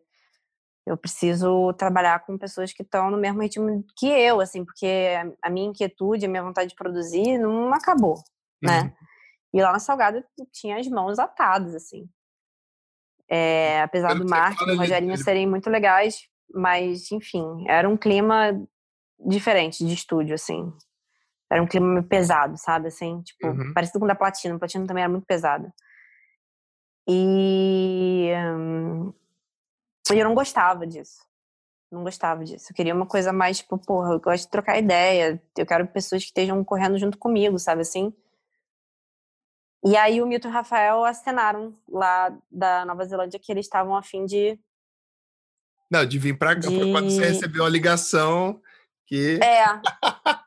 eu acho que foi um e-mail. Até que o Milton escreveu. E aí eu falei, porra, sim, foda, né? Irado. E a gente já tava trocando muita ideia por causa do Improvis, né? Tipo, a gente já tinha se reaproximado em relação a trampo, a coisas que a gente tava produzindo e tal, cada um é, dando energia pro outro. Eles também lá estavam a todo vapor, né? Trabalhando lá. Bombando. bombando. E aí houve essa, essa parada da gente se juntar, né? Tipo, eles iam voltar, eu fui lá pra Nova Zelândia também. Aliás, foi muito maneiro, foi o dia que eu pedi, pedi demissão. Ah, verdade. Foi tipo assim, Obama out, sabe? Massa. E, nossa, cara, sim. Eu gostaria de rever num, num DVD essa, essa cena de eu, tipo, pedindo a minha demissão pro Salgado. E ele, ele, ele me demitiu alguns dias antes por um motivo bosta, tá ligado? Tipo, Um motivo merda. Ele me chamou pra conversar com ele para me despedir. No meio da, da, da conversa da dispensa, eu, tipo, apenas usando argumentos básicos do, do que estava acontecendo no estúdio, consegui convencê-lo de que era uma péssima ideia me, me mandar embora, porque eu era, tipo, impecável. ele desistiu de me mandar embora e aí três dias depois eu pedi demissão. Tipo, valeu, falou. Foda-se. Caralho. Fica aí. E aí fui pra Nova Zelândia. Fui pra Nova Zelândia, passei, tipo, três semanas lá, foi muito foda. E, ah, inclusive, isso é uma parada engraçada, uma história engraçada. É, quando eu tava namorando com o Caio, trabalhando na Icone ainda, a gente já tava, tipo, trocando uma ideia de ir pra Nova Zelândia. Porque eu queria ir porque os meninos estavam morando lá e, enfim, Nova Zelândia é foda. E aí eu virei pro Caio, nem tinha história de Light Farm ainda. Tipo, aí eu virei pro Caio e falei assim, cara, então, é, eu quero te, te, propor uma coisa, mas, tipo assim, é pra daqui a um ano. Aí ele falou que ele ficou, tipo, meio congelado, assim, que a gente tava falando, tipo, tinha três meses, sabe? É, falou assim, oh. Aí ele, como assim? aí eu, pô, vamos pra Nova Zelândia daqui a um ano. Aí ele, tá, vamos. E aí a gente passou esse ano inteiro e olha quanta coisa aconteceu, né? Tipo, saí daí quando eu trabalhei no Salgado e depois, no fim do ano, a gente foi pra, Nova Zelândia. E a gente foi, foi muito foda. Foi uma das viagens, foi a primeira viagem que a gente fez junto. Eu e a gente viaja pra caralho, né? E é sempre loucura. a gente não tem uma viagem tranquila. Tipo, é só história louca da gente emburacando nos lugares que a gente não tem ideia, assim. E aí a gente foi pra Nova Zelândia, Fomos para lá, passamos a virada do ano lá, voltamos. E aí o Mito e o Rafael voltaram com a gente, já para morar aqui no Brasil de volta. A Light Farm já estava certo de que ia ser aqui, a gente já estava tipo, já estruturando as coisas. E aí, cara, foi, foi maneiro, porque é, o Rafael fazia 3D, o Milton fazia manipulação, eu também fazia manipulação, mas eu tinha um, um, conhecimento que eles nunca tinham tido, porque eles nunca tinham sido fora da, da máquina. Eles sempre foram Produzia parada, né? Fazia Exatamente. acontecer. Financeiro, dinheiro, agenda, pessoas, agência, sabe? Tipo, eles não tinham noção nenhuma do que era isso. Tinham noção, óbvio, né? Como qualquer pessoa tem que trabalhar com isso, mas não sabiam fazer isso de fato. E, e bom, a gente veio para cá para o Rio de Janeiro, né? Ela de família, aqui no Rio de Janeiro, eu conhecia, tipo, todo mundo de todas as agências possíveis, assim. E aí, isso é uma parada que todo mundo fala, ah, mas é muito difícil entrar em agência. De fato, é muito difícil, mas, cara, quando você conhece as pessoas, você liga e você marca. Se você conhece um diretor de arte, ele vai te botar lá dentro. E eu conhecia muito art buyer, né? Porque eu, eu, eu hum. falava muito direto com os art buyers. O pulo do gato Então, tipo aí. assim, quando o Light Farm entrou no Rio, Tipo assim, a gente visitou todas as agências no Rio de Janeiro. Todas. Imagino. E a gente conseguiu alguns trabalhos, mas nem tanto. Mesmo com um portfólio pesado. Que os moleques tinham produzido um monte de imagem fodida. Eu lembro, tinha do Alien, tinha o The Verge. Mas a gente não tinha fotógrafo. Ah. E isso é uma parada aqui no Rio. Tipo, não sei como é que é São Paulo. Tem vários nomes super daqui. conhecidos, né? Da, a galera Sim, conhece. e a foto é a foto. Tá, vocês sabem fazer isso, mas quem é que vai fotografar? Porra, você tem Léo Vilela trabalhando na cidade. Léo Vilela, Salgado, como chama o outro? O Aderi. O Aderi. Eram, eram muita, muitas coisas, assim. E a gente tava trabalhando, cara, sério. Eu morava em Botafogo na época, eu trabalhava na minha casa. O Rafael trabalhava de Itaguaí, que é tipo outro município e o Milton trabalhava da casa dele. Tipo, era um. A, a Light Farm era uma coisa imaginária, assim. Tipo, Imaginary Friends, sabe? Tipo. a gente ficava um da casa do outro. De vez em quando a gente fazia uma reunião na minha casa, que era mais perto das agências. E a gente ia, tipo assim, com o portfólio embaixo do braço. Lembro muito disso, da gente, tipo, roupinha arrumadinho, indo, indo trabalhar, na, indo mostrar as coisas da gente e tal. E nem sempre sendo bem sucedido, não. A gente pegou o primeiro trabalho, foi do Quito, diretor de arte, que, que foi lá também do, do In Progress. In Progress. E aí ele passou um trabalho pra gente dar light, horroroso! Mas tipo, foi muito maneiro, cara, fazer e ganhar um dinheiro, assim, sabe? Foi o nosso primeiro dinheiro, assim. É... E depois mais trabalhos vieram e tal, aos poucos a gente foi, foi estabilizando, mas a gente não tinha um lugar para trabalhar. E isso é muito importante.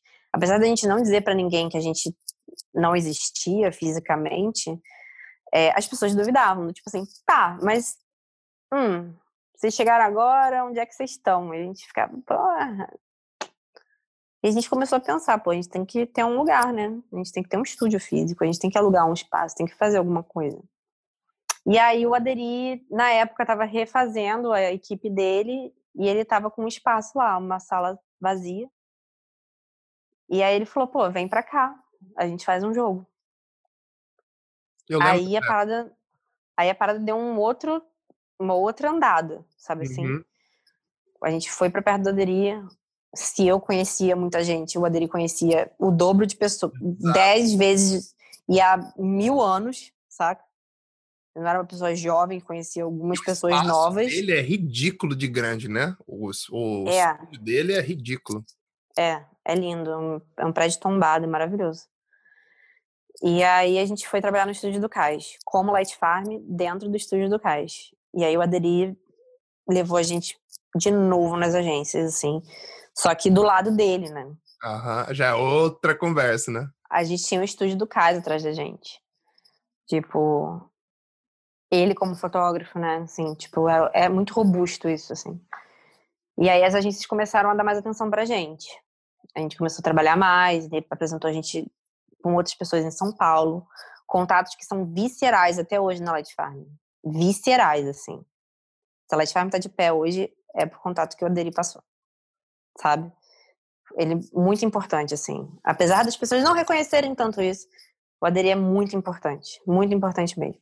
E aí a gente começou a trabalhar lá, era super legal, o estúdio. Era tipo assim, era eu, Rafael, Milton, numa mesa que cabiam, sei lá, oito pessoas, quatro de cada lado, que foi, eu acho que quando a gente começou a ficar grande demais. E aí a gente foi contratando pessoas e enchendo a sala, sabe, assim. Eu aderi sempre muito nervoso com o nosso crescimento muito rápido, porque eu aderi, tipo, que foi neurótico, um crescimento né? exponencial, né? É, e, mas dava pé, cara. Sabe assim, tipo, dava super pé. A gente nunca passou nenhum sufoco. Tipo assim, os trabalhos entrando, a gente precisava de gente para poder fazer. A gente nunca uhum. contratou alguém antes da gente precisar dessa pessoa lá. Não, eu acredito Sabe em assim? você. Eu acredito que foi uma coisa natural, porém, que aconteceu. Mas assusta, né? Intensa. Porque. Exato. É, e assusta, porque imagina, o Adri nunca teve uma equipe tão grande, nunca bancou, né? Tipo, isso, assim, por ter medo, por ter limitações também, né? De certa forma, ele é fotógrafo. E não conhece, tipo, manipulação. Não é aquela coisa, não, preciso de três manipuladores, preciso de uma equipe de 3D, né? Tipo assim. É, apesar dele ser um, um, gestor e tudo mais, mas ele é um gestor que gosta de ter controle sobre as coisas, né? Tipo, Exato. e a Light Farm, ele, a, a Light Farm sempre foi crescendo muito, tipo assim, tá, temos o controle, mas as, as pessoas têm responsabilidades também, né? Assim. E aí o estúdio foi crescendo muito rápido. E aí chegou um ponto que, tipo assim, não, não apenas não era mais lucrativo a gente ficar com a Deria, como também não era mais possível fisicamente, assim. Tipo, uhum. já tinha gente num, num apêndicezinho da, da mesa, sabe? Aí tivemos que mudar, e aí a gente decidiu ir pra Barra, pra, pra, pra contragosto, porque eu detesto a Barra. Mas é um lugar grande, enfim, que tem coisas, né? Tem, tem como você ter uma estrutura, assim. Aí eu deixei o meu amado centro. É, e, e fui, fomos pra Barra, assim alugamos um, uma sala lá e a gente se dividiu da Deri, né? Apesar de que, enfim, a gente falou, olha, a gente continua trabalhando junto, mas aí foi dividindo muito, assim, a gente foi também se enveredando para um outro é, um outro mercado, a gente começou a trabalhar muito fora do Rio, São Paulo, direto. Uhum. E aí a gente acabou se distanciando um pouco, até da gente realmente ver que dava pra gente fazer fotografia lá na Light Farm, e aí o estúdio foi crescendo para, de fato, ser um estúdio independente. Né? Uhum. Né? Sempre foi aberta a proposta de termos clientes fotógrafos, e tínhamos alguns. Né? A gente não manipulava só a foto que era feita na Light Farm. A gente, de vez em quando a gente recebia orçamento de manipulação que vinha de outros fotógrafos. E aí as, as coisas foram crescendo. Daí a gente fez um trabalho com o Bernardo Romero, que é um diretor de arte que, tipo, o, o Adri, é, tipo, apresentou a gente a ele. Ah. A gente fez ah. alguns trabalhos com ele. E até hoje é o e cara que passa do Light Farm até hoje, né? Foi, que Sim. trabalho que foi? Foi o das, o das letras? O das letras, Letters Ah, que foi capa da Archive, né? Foi. Cara, aquele trabalho, aquele trabalho não tinha equipe ainda. Eu manipulei vocês- aquela parada. Só vocês dois, né? Você e Milton, não foi? É, sim. Pra você ter ideia, tipo assim, eu ainda tava manipulando. Porque depois também que o, que o estúdio cresceu, eu parei de manipular, né? Eu tava só. Mano, no começo eu fazia o financeiro da Light Farm. Olha como era mambembe. Me pergunta qualquer conta boba de fazer aí. Eu não vou saber te falar. Agora me fala uma Sou coisa estou super curioso. Quando foi que esse lance de tatuagem começou a passar pela sua cabeça e você começou a ter essa essa, Ah, essa sempre nova fui- paixão? Ou se sempre teve? eu sempre fui tatuada, né? Eu Não, sempre sim, eu, eu sei que você tem braço e tudo tatuado. Sim, a tatuagem eu, eu me tatuo desde que eu posso, né? Tipo, como pessoa tatuada. E eu lembro que quando, antes de eu entrar pra faculdade, não, antes de entrar pra faculdade, não, foi um pouquinho depois. Eu entrei pra faculdade, foi, ah, foi logo quando eu comecei a estagiar em estúdio, né?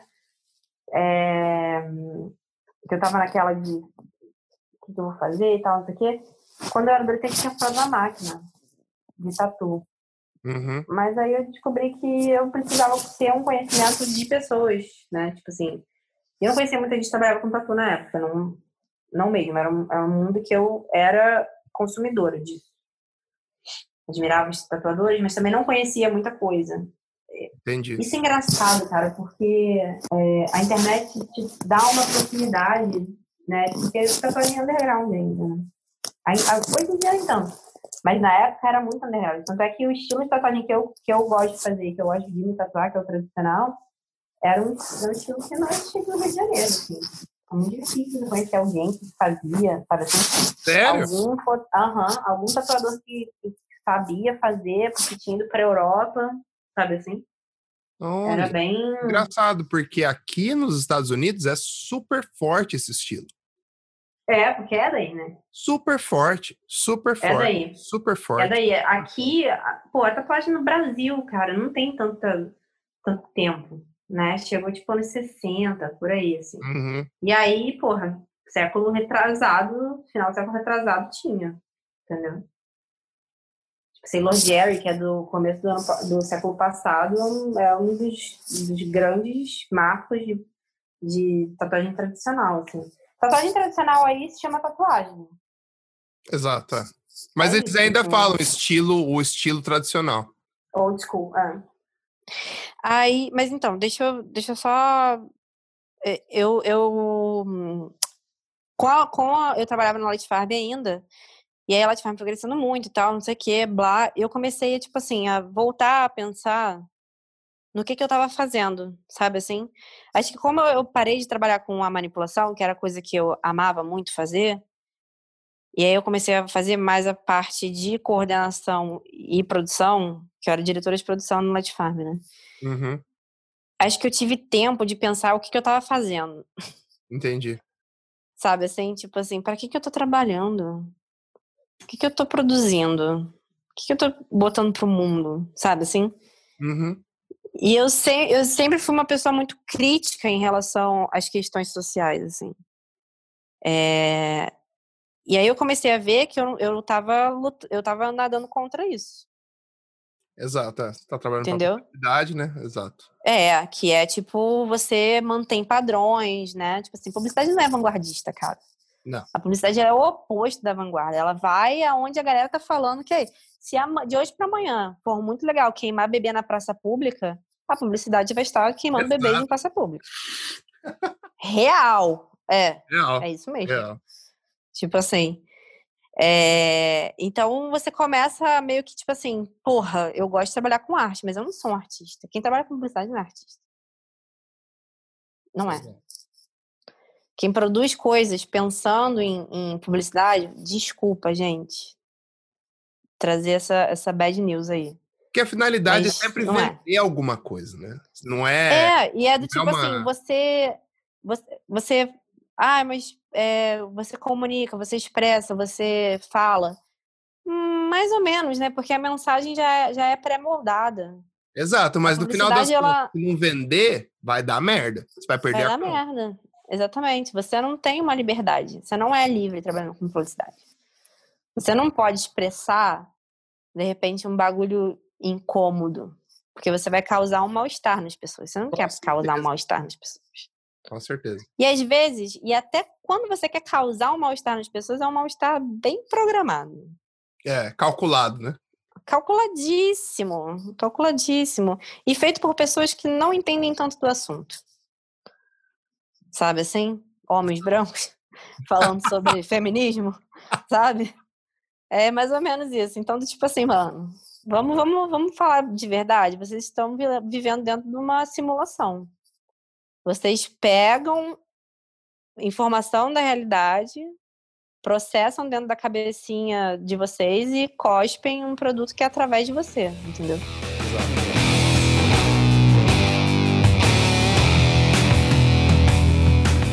Então, assim, eu comecei a, a ser crítica em relação a isso, isso começou a, a, a bater muito de frente com, com o que o Milton Rafael achavam, por exemplo. Não- eles não veem mal nisso. Entendeu? Uhum. Então, assim, eu era a única mulher dentro do estúdio por muito tempo. É... Mano, a publicidade é um lugar de homens, sabe? E, ai, mas. É verdade, tem uma É. quantidade gigantesca. É, e, porra, manipulação, né, cara? Tipo, eu era a única mulher em vários estúdios que eu trabalhava. E aí, tipo assim, ah, mas então você era representante feminina e tal, blá. Pô, mas chega uma hora que você começa a ficar de saco cheio de tomar porrada. Uhum. Chega uma hora que você vira e fala assim, pô, será que eu vou ter que gastar a minha vida tentando convencer esses putos de que eles são de merdas, sabe? Tipo. E eles são, são resistentes, homens são resistentes em relação a certas coisas que as mulheres falam, entendeu? Uhum. Tipo assim, de você falar uma parada muito óbvia e alguém virar pra você e falar, ah, feminazi. Tipo, mano, não, tá ligado? Não, tá vacilando. E assim, os homens, eles, eles vacilam em níveis diferentes, assim, de, de coisas. Tem algumas coisas que são tranquilas, tem outras coisas que não são, sabe? Então eu comecei a, a ver que, tipo assim, porra, eu tô num, num ambiente meio, meio nocivo pra mulher, sabe? Assim, tipo, eu como mulher. Apesar de ter assim, ah, mas você. Muita gente falou pra mim, ah, mas você tinha que ter ficado, que não sei o quê. Eu assim, cara, sim, eu entendo essa questão. Porém, se eu olhar para um lado e eu ver que, tipo assim, existem, existem um milhão de lugares que eu posso estar que já estão muito mais avançados. E, tipo assim, por que, que eu vou ficar dando murro em ponta de faca, tentando quebrar um negócio que simplesmente é inquebrável? A Exato. E publicidade eu- é inquebrável em relação a isso. É- A publicidade, ela se forma em cima disso. E é muita pretensão minha achar que eu vou conseguir mudar isso. Exato, exato. E E gastar não minha vida importa nessa o que porra. ninguém fala, porque alguém pode falar qualquer merda do que você vai fazer, mas no final das contas você é a pessoa que vive a sua vida. Então, se você Exatamente, exatamente. as rédeas do Mas- que fazer, Mas olha, eu vou te falar, eu às vezes eu fico pensando sobre isso, assim, de mulheres que ainda estão insistindo nessa questão, do tipo assim, ah, como se fossem, né, conseguir mudar os homens. E, tipo assim, mano, na real, eu acho que é, é muito mais fácil você virar para um outro lado e, e Uhum. mudar coisas que já estão mais, afi, mais afim disso, que são lugares mais afim disso, do que você ficar tentando ali um trabalho de formiguinha dentro de um negócio que você pode até ser adulado durante um tempo, sabe? Uhum, Mas no fundo, no fundo, você não está no poder, você não tem, você não tem palavra final, sabe assim? Tipo, uhum. e Light Farm era, era assim, é, tipo, era muito claro isso, sabe? Tipo, no Entendi. dia a dia era isso. Várias piadas machistas, várias coisas. Apesar de serem meus amigos e tal, mas, tipo assim, dá- chega uma hora que você fala assim, cara, eu cansei disso, eu cansei dessa babaquice. Ah, e aí, se você coloca ainda, do tipo, porra, é um lugar que tava tóxico pra mim, fazendo uma coisa que, tipo, eu não concordava, que é a publicidade, e ainda não fazendo o que eu gosto de fazer, que é, né, botar É, a mão na é massa, produzir, difícil, fazer né, coisas, continuar. Ficou o dinheiro. E dinheiro, mano, você arruma em qualquer lugar, Exato. Exato. sabe assim? A gente Então, vê na escola resolvi- que dinheiro vem quando você faz o que você gosta e dinheiro é uma consequência. A gente nunca foi. Exatamente, exatamente, sabe? Tipo, é, é, a tua saúde não depende tanto do dinheiro, assim, saca? A sua, o seu bem-estar não depende tanto do dinheiro, assim. Então, eu, eu pensei comigo, eu falei, cara, eu não tenho mais tesão nessa porra. Eu não tenho mais motivo pra estar aqui, sabe assim? Uhum. Eu não tenho mais. Tipo, eu tô brigando muito, sabe? E aí eu pensei, eu não quero mais brigar, eu quero viver, eu quero ficar tranquilo, eu quero, eu quero andar com pessoas que pensam parecido com, com o que eu penso, sabe? E no sentido de organização. Porque, assim, a Light Farm cresceu a um ponto que a gente acabou se tornando o que a gente não gostava quando a gente era pequeno, entendeu? Então, do tipo assim, isso é uma consequência de um pensamento que é do tipo assim, ah, para você quebrar o sistema, você tem que entrar dentro do sistema. Mano, isso não existe. Para você quebrar o sistema, você não pode fazer parte dele. Exato. Porque ele te consome, ele te consome, uhum. você querendo ou não. E é pior ainda, porque você tá lá dentro achando que você tá fazendo alguma coisa diferente, na verdade você tá apenas reproduzindo o que já sempre foi feito. Pode até ser com uma roupinha mais bonitinha, com uma descontraçãozinha, videogame, cerveja, back, mas você está consumindo a vida de alguém, aquelas pessoas estão underpaid, sabe? Tipo assim, você tá igual, só que você tá se maquiando melhor, sabe assim? Uhum. É, porque o sistema é assim. Você não tem como fugir disso. Exato. Você não foge disso. Olha a corrupção no Brasil, uma... por exemplo. Você, como que você vai você mudar? Faz de uma, você faz de uma forma diferente, mas você acaba caindo na mesma coisa. Então, para você mudar, você precisa ser radical no sentido do, da palavra radical de ser raiz. Sacou? Você tem que ir na uhum. raiz do negócio. Você está dividindo seus lucros com os seus funcionários? Não. Você está fazendo com que as pessoas possam ter uma liberdade maior dentro do trabalho? Sinceramente, não. Então você não está fazendo diferente. E eu queria fazer uma parada diferente. Entendi. Sacou? Tipo hum. assim, eu tenho uma ideia muito mais coletivista, no sentido do tipo assim, as pessoas terem. É um indivíduo pelo coletivo, entendeu? Uhum. Eu não quero que ninguém trabalhe para mim. Nunca mais. Vamos trabalhar junto, né? Vamos trabalhar junto de, aqui no mesmo espaço, mas todo mundo aqui vai fazer igual e vai ganhar. Se ganhar diferente é porque tu trabalhou mais ou você trabalhou menos. Uhum. E se tiver alguém trabalhando menos por algum motivo que não seja apenas porque quer, vamos, vamos bombar essa pessoa, vamos botar ela para cima, vamos fazer, vamos usar da nossa. Se você tá indo, se você tá indo bem e o seu colega não tá indo bem, ajuda ele, sabe? Tipo, da forma uhum. que você puder ajudar. Então, tipo, quando eu saí da Light Farm, eu pensei assim, eu quero trabalhar com alguma coisa que eu nunca mais vá fazer com que alguém seja meu subordinado. Eu não quero que as pessoas sejam meus subordinados, eu quero que as pessoas elas estejam do meu lado, trabalhando junto comigo não que trabalham para mim. Uhum. Porque é, esse é o problema. Você querendo ou não, você nunca vai ser um chefe legal. Você sempre vai ser um chefe. Exato. Você sempre vai ser o dono do estúdio. Você não divide as suas coisas com a galera. Você pode falar, ah, mas eu dou muita coisa. Mas você tá mais rico, cara. É. Sabe? Uhum. É óbvio que você tá mais rico. Porque é hipocrisia você falar que você não tá mais rico. Sabe? É só você olhar a tua vida, você olhar a vida do teu funcionário. É diferente sabe? Tipo assim, o, é tanto que você trabalha, tanto que o seu funcionário trabalha. É diferente, sacou? Então, assim, eu, eu, eu, quebrei muita coisa em relação a isso, sabe? Tipo, esse pensamento. Eu não tô falando que eu sou, não sou capitalista, não. Óbvio que não, porque eu moro num mundo capitalista. Mas eu tento fazer o, o menos disso, sacou? Tipo uhum. assim. É, e aí, quando eu comecei a pensar em ser tatuadora, a tatuagem já era uma coisa que eu amava, é uma coisa que eu sempre quis fazer. A estética é a coisa que eu choro quando eu vejo de felicidade de ver alguma coisa bonita, sabe? Hum. Principalmente trabalho tradicional, que é o trabalho que eu estudo. E aí, o tatuador, ele tem uma parada muito foda.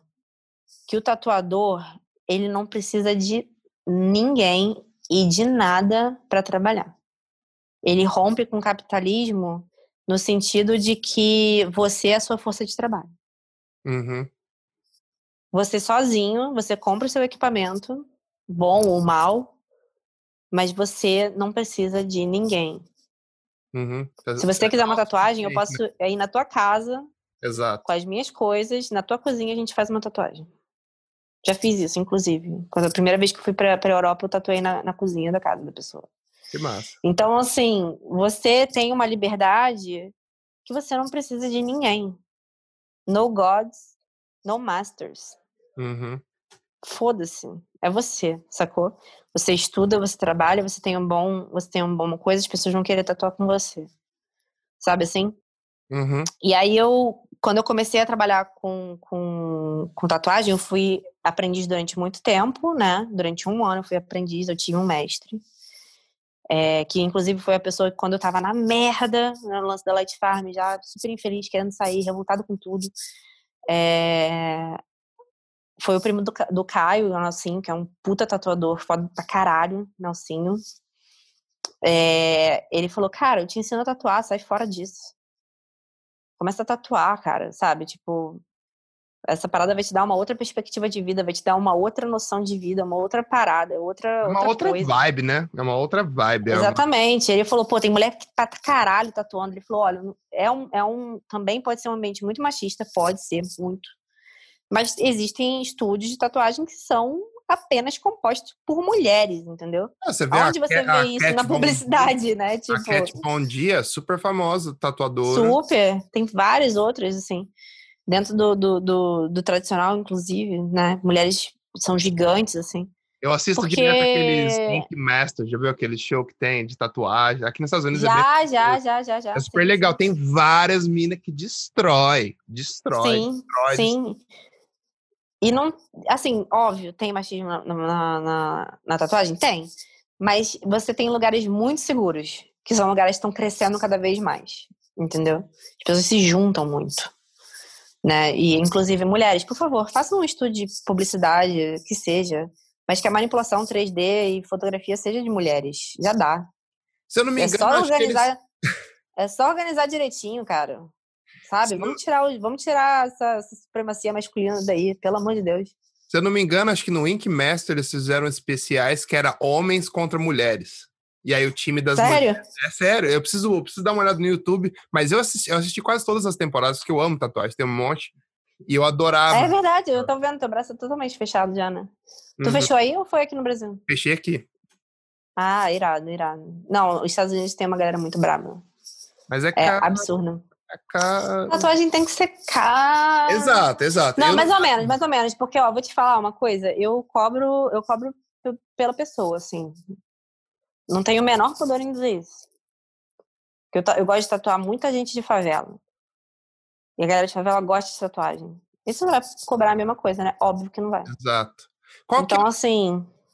Qual que é o tesão hum. maior que você acha que a tatu te traz? Quando você tá, quando você termina uma tatu, que é o. Ah, é tudo, cara. É, é a sua felicidade pessoal de você ter feito um trabalho maneiro, é a felicidade da pessoa.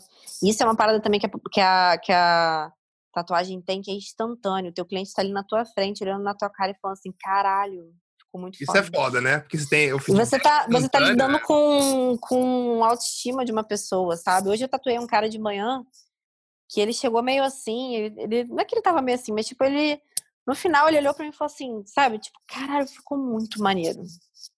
Ele ficou, tipo, horas olhando no espelho, assim, sabe? Exato, porque a tatuagem, às vezes, tem um significado para a pessoa que vai fazer muito, tipo, é muito gigante. Às vezes a pessoa quer fazer, sei lá, para para fazer uma homenagem para alguém da família, ou para uhum. marcar uma fase nova da vida, ou para lembrar Sim. de alguma coisa, ou simplesmente para ter alguma coisa legal no corpo. Mas é uma coisa. É um up, é, sempre é um up é diretamente ligado ao emocional da pessoa. Sim. Então você sempre vai ter a reação. Ou, ou, o cara vai amar, ou o cara vai odiar. Mas se o cara amar, você vai sentir aquela energia. Então acho que deve ser um, uma parada muito legal. Porque eu já tive, já terminei tatu de abraçar o cara e falar assim, mano, você mandou bem, hein? É, e fora também que é todo um processo de, de dor, né? Que, tipo, você compadece um pouco do cliente, né, enquanto você tá tatuando ele. Você vê que, tipo assim, eu tenho, tenho um conhecido no, na tatu que ele fala chora agora, ri depois. Porque é foda, né? Imagina, nossa, eu passei, já passei várias situações assim, de eu, tipo, olhar na cara da pessoa e falar assim, caralho, você tá vamos continuar? A pessoa, bora, sabe assim? Uhum. Então é uma, é uma é uma troca muito grande, assim. É uma e intimidade eu... que você cria com uma pessoa que você nunca Porra, você, viu. Você faz amizade, né? Exato. Com, com a exato. pessoa, assim, tipo, e a pessoa nunca vai se esquecer de você. Tu nunca vai se esquecer do tatuador que fez uma tatuagem importante também, não é, não é qualquer coisa. Porque também tem esse lance na, na tatuagem. E assim, quando eu comecei, eu trabalhava numa loja de rua e tal. E a, tem os seus problemas. E eu, como uma pessoa crítica, sempre vou assinalar todos os problemas sempre. Então, assim, você parar pra pensar que às vezes, tipo assim, um estúdio, né, tipo de rua desses assim, ele cobra 50% do tatuador. Pra você usar o espaço dele, né? É. Você aluga E aí, espaço, tipo, né? Umas paradas Você assim. é, sim. Só que aí eu comecei a fazer o quê? Eu comecei a pensar. E isso é uma crítica à classe tatuadora, que, tipo assim, às vezes os tatuadores eles ficam tão focados em só, tipo assim, cara, para pra pensar que se você não tá sendo explorado, sabe, assim, para pra pensar se vale a pena você botar metade do seu trabalho pra uma pessoa levar e você você, você é tudo, você é o material, você é o equipamento, você é a pessoa que vai fazer tudo. Mas às vezes você E a também pessoa tá dar cedendo um espaço, né? Precisa- às vezes você não precisa de uma oportunidade pra, sei lá, pra... Sim, claro, pra claro, mas é do tipo assim, nome. É, assim. E, e eu trabalho no estúdio de rua também. Mas é mais uma questão do tipo assim, ali é onde eu quero conhecer novos clientes, onde eu, onde eu quero, tipo. Mas eu faço isso uma vez por semana. Ah, tá. Aí o que acontece? Eu comecei a montar planilhas, comecei a fazer contas na minha cabeça. Comecei a analisar e pensar assim, cara, com o dinheiro que eu dou para esse estúdio, sendo que 90% dos clientes que eu tenho são do meu Instagram, ou pessoas que eu conheço, ou pessoas que eu já tatuei que me indicaram e assim, você vai criando uma clientela, com o dinheiro que eu tô dando para esses caras, eu consigo alugar um lugar para mim. Exato. E aí você começa a, a botar essa sementinha do mal na cabeça dos outros tatuadores, porque as pessoas não se ligam, elas nunca param para analisar isso de fato, nunca param para criticar isso de fato, Uhum. né? E aí fica naquela cabeça, ah, mas eu preciso do estúdio. Precisa mesmo, Exato. né? E isso vale a crítica para qualquer coisa, tá? E aí do tipo assim, hoje em dia eu eu trabalhei durante alguns anos em alguns estúdios, né? Conheci muita gente, e isso daí é realmente uma coisa que eu, eu acho que é um traço da minha personalidade, personalidade né? Conhecer muita gente e, fazer muito contato, muita coisa. É, Sabe, parece tipo que você assim- tem uma aptidão pra isso, mais ou menos. Eu gosto de, eu gosto de comunidade, mano. Vou te falar, a minha vida, meu sonho é comuni comunidade. Eu gosto de comunidades, sabe? Tipo assim. Eu acho que se eu faço uma coisa, você faz essa coisa também, a gente gosta dessa mesma coisa, a gente tem que trocar ideia para tipo assim, a gente conseguir melhorar individualmente, conseguir melhorar o meio que a gente trabalha, conseguir ter mais direitos, conseguir ter uma vida melhor. Porque, tipo assim, se eu vejo um manipulador ou um tatuador se dando bem, eu penso, porra, eu também vou me dar bem assim também Uhum. entendeu? E se eu vejo que tem um equilíbrio nesse sentido, porra, eu penso, tá, e a gente tá junto, sabe assim? Então eu amo comunidade. Então eu gosto de conhecer gente porque é conhecendo gente que a gente cria comunidade, né? E aí eu conheci um monte de tatuador, e aí eu comecei a falar, pô, gente, vamos fazer um negócio aí, né? Vamos, vamos, tal. E aí tem uma menina que, a Luísa, que trabalha comigo até hoje, até hoje, né? Tem dois anos, que também pensa assim, Legal. né? E aí ela já tinha alugado um espaço, a gente se juntou, aí juntou uma. Eu me juntei depois, na verdade. Ela se juntou com a Fernanda, que é. Eu, Luísa e a Fernanda somos, somos nós três. A gente montou. A, a Luísa alugou o espaço e a gente foi pra lá e aí montou o Catarse, assim, tipo, que é o, o estúdio, né? E aí hoje em dia a gente, porra, já alugou uma casa. E eu não tenho pressa, cara. Tipo assim, as coisas vão indo aos poucos.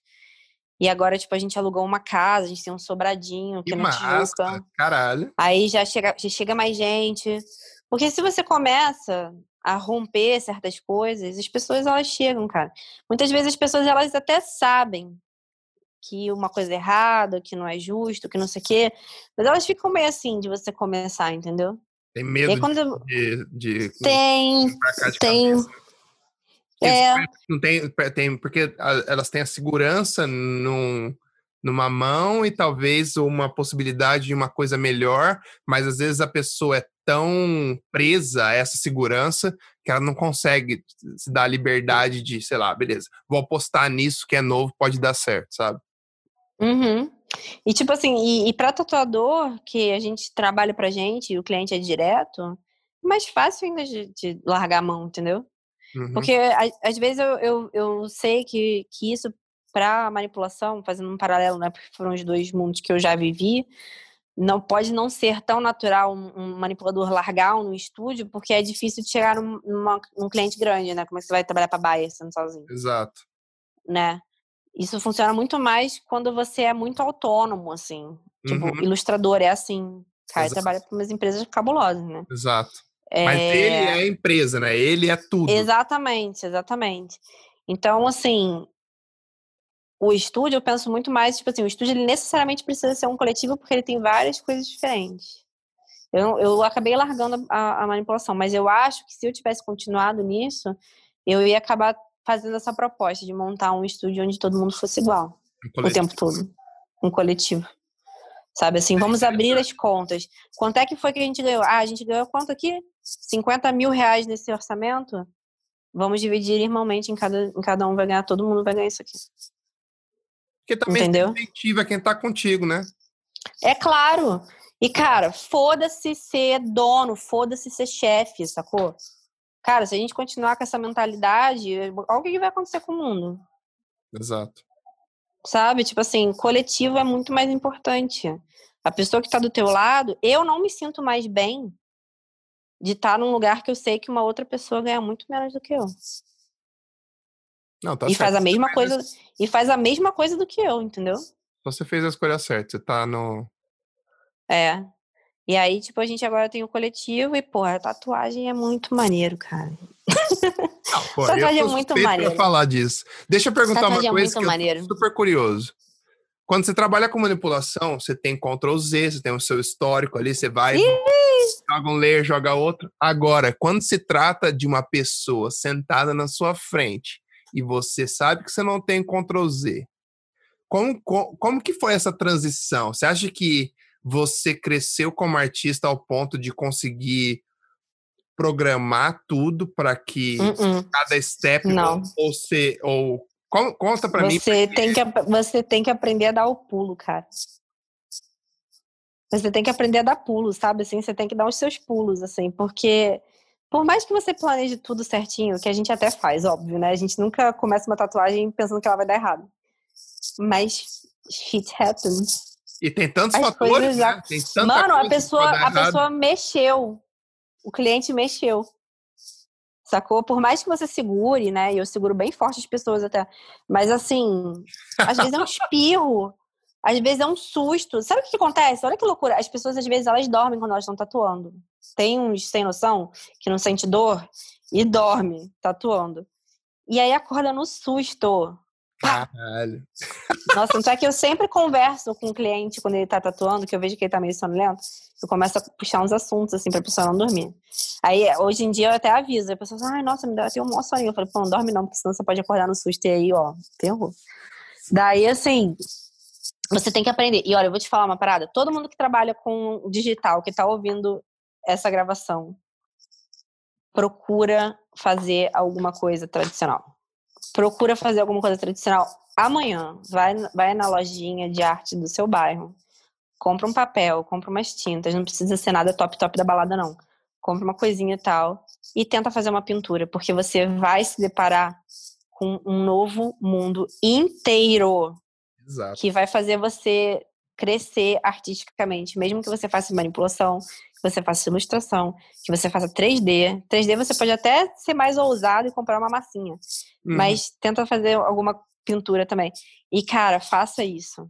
Faça isso. E eu vou te falar uma parada, a pandemia pra mim e pro Caio, cara, a pandemia é uma parada muito horrível.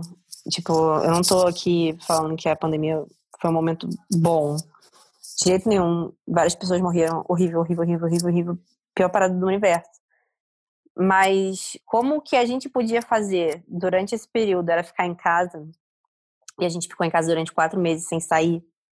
Nada, nada, nada, nada. A gente saía, tipo, pra ir no mercado, que nem se estivesse num ataque zumbi. A gente botava um monte de roupa, casaco, saía, tipo, um mochilão, assim. ali, abre a porta, pega e já pá. fez. Que iFood, mano. A gente comprava comida e fazia comida em casa. Sério. Tipo, a gente ficou quatro meses fechado, fechado, fechado.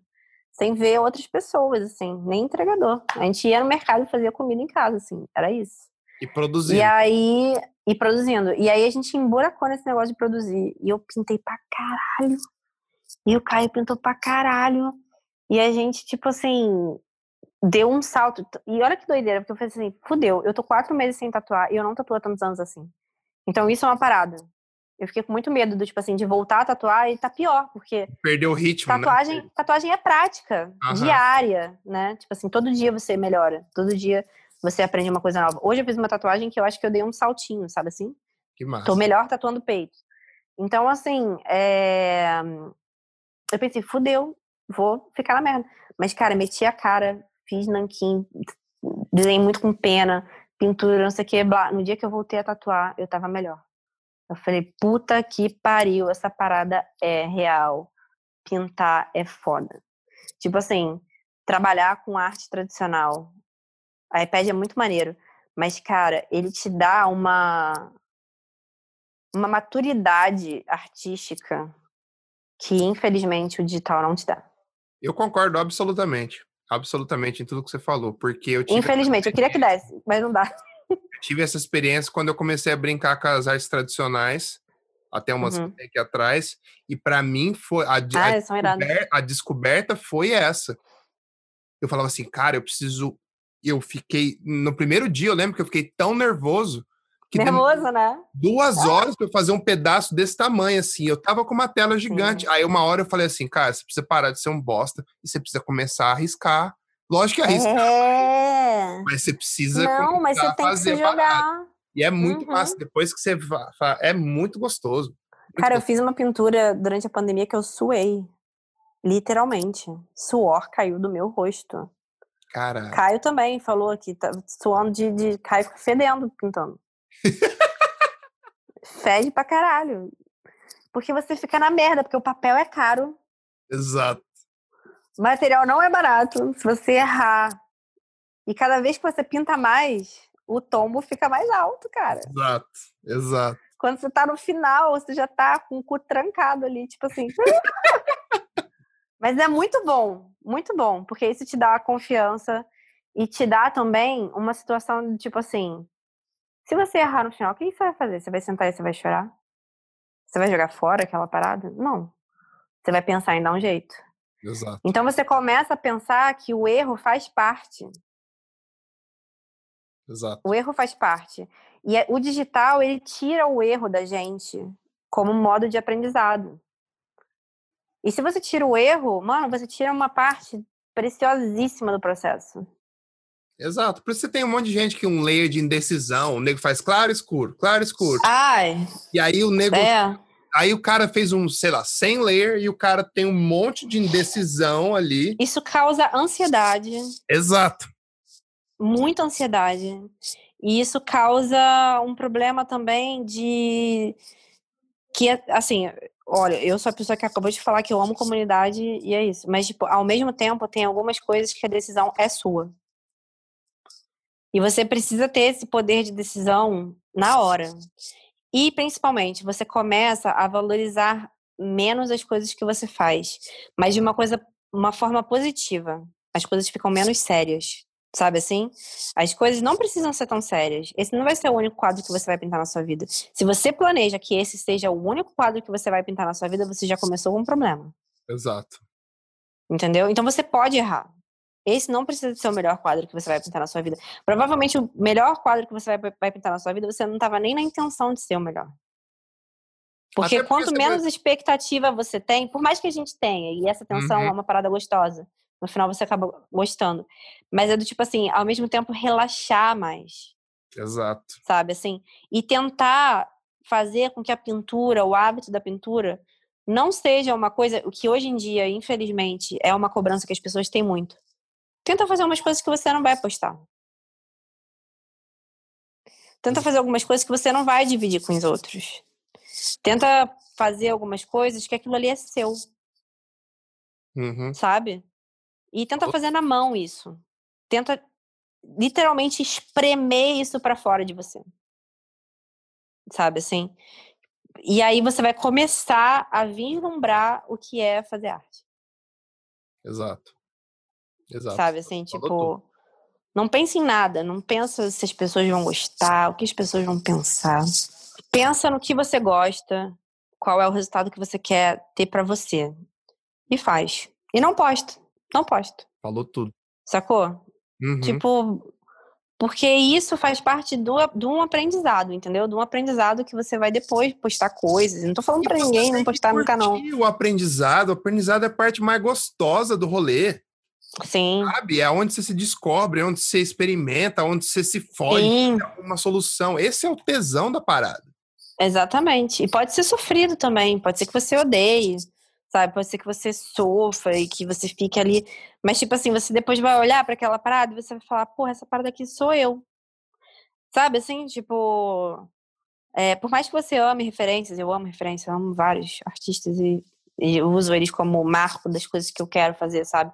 Uhum. Mas, tipo assim, fazer coisas tradicionais dessa forma fazem você respeitar muito mais o seu processo, não tentar botar a carroça na frente dos bois, não tentar se comparar com outras pessoas. Sabe assim, isso é um processo lento, mas que, cara, eu tatuo faz quatro anos. E eu gosto muito, assim, de pegar as coisas que eu fiz há quatro anos atrás e olhar as coisas que eu tô fazendo agora. Se você se dedica, se você gosta, se você vai gastar o seu tempo disso, se você vai colocar a tua alma ali naquela parada sem necessariamente se importar e ficar muito nervoso, cara, você vai melhorar. Vai. Não, não tem, tem jeito. jeito. Não tem outro jeito. É. Não tem outra opção. Você vai melhorar. E assim, a postar na internet, que você falou que você ficava meio assim de postar no In Progress e tal. Cara, as pessoas que você admira são idiotas, sabe? Tipo assim, elas não são. Foi, todo mundo já foi iniciante também. É, elas não são super-heróis que você tem que ter medo de falar ou de trocar ideia.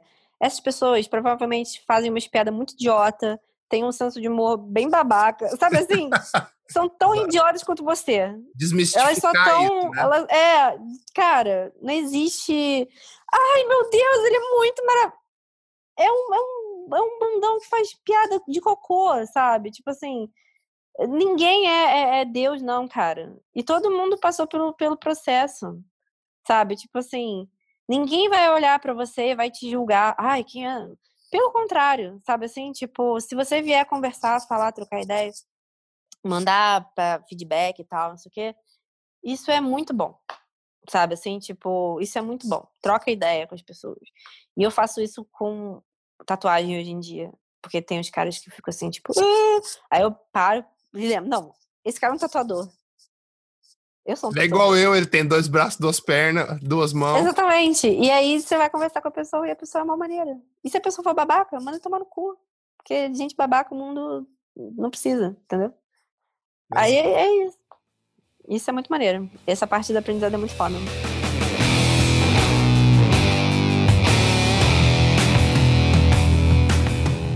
Tchauzinho. Estamos chegando na parte final. Sei que tá tarde para você. Posso fazer mais uma pergunta? Eu nem sei que horas são, cara. Meia-noite e pouco aí. Ah, tá, de bom. Achava que era duas da manhã já. Você acha que um fato de ter um marido, namorado, companheiro, sei lá, artista, hum. te ajuda e te motiva nessa caminhada diária? Vocês trocam ideia, vocês estão trocando ideia sempre, vocês estão se apoiando sempre. Como que é essa relação sua com o Caio e como que isso influencia no seu trabalho e como você leva a sua vida como artista? Bom, é, primeiro eu acho que a gente é um casal porque a gente já era artista antes de se conhecer. Eu acho. Porque eu, eu, sou, eu sou muito dessas pessoas que eu não, eu não prego muito aquela coisa de ah, os após se atraem. Não, eu, eu acho que nisso. eu também acredito. Eu acho que relacionamento maneiro é quando você tipo troca ideias sobre todas as coisas que você gosta, né? E tipo, e eu não é à toa que eu namoro com o Caio. Tipo, não foi o destino, né? O destino só faz da gente ter se encontrado, mas, tipo, da gente ter os interesses em comum e, e da gente ter se conhecido no trabalho, sendo que a gente é, tipo, mega workaholic, né? Hum, não é à toa. É. tipo assim, porra, é, se você trabalha muito e você, tipo, vive naquele meio, provavelmente você vai acabar se relacionando com alguém desse meio, assim. Uhum. E e o Caio não foi o primeiro artista que eu trabalhei, que eu namorei, que eu trabalhei, namorei, enfim, uhum. que tive relacionamento e tal. É, pelo contrário, ele é o último. é, ele foi dos que eu já já tive relacionamento, ele foi o último. E aí isso é bom, cara, porque é... Ah, eu... peraí, deixa eu pensar melhor aqui. Porque, assim, ao mesmo tempo, eu e o Caio, a gente faz coisas que são muito diferentes, né? Uhum. Tipo assim, o nosso estilo de desenho, de trabalho é muito diferente. Mas. Cara, eu acho que, eu, na real, eu ajudo mais o Caio do que o Caio me ajuda. Isso que é Porque, rola, assim, rola uns pitacos, às vezes, não. É.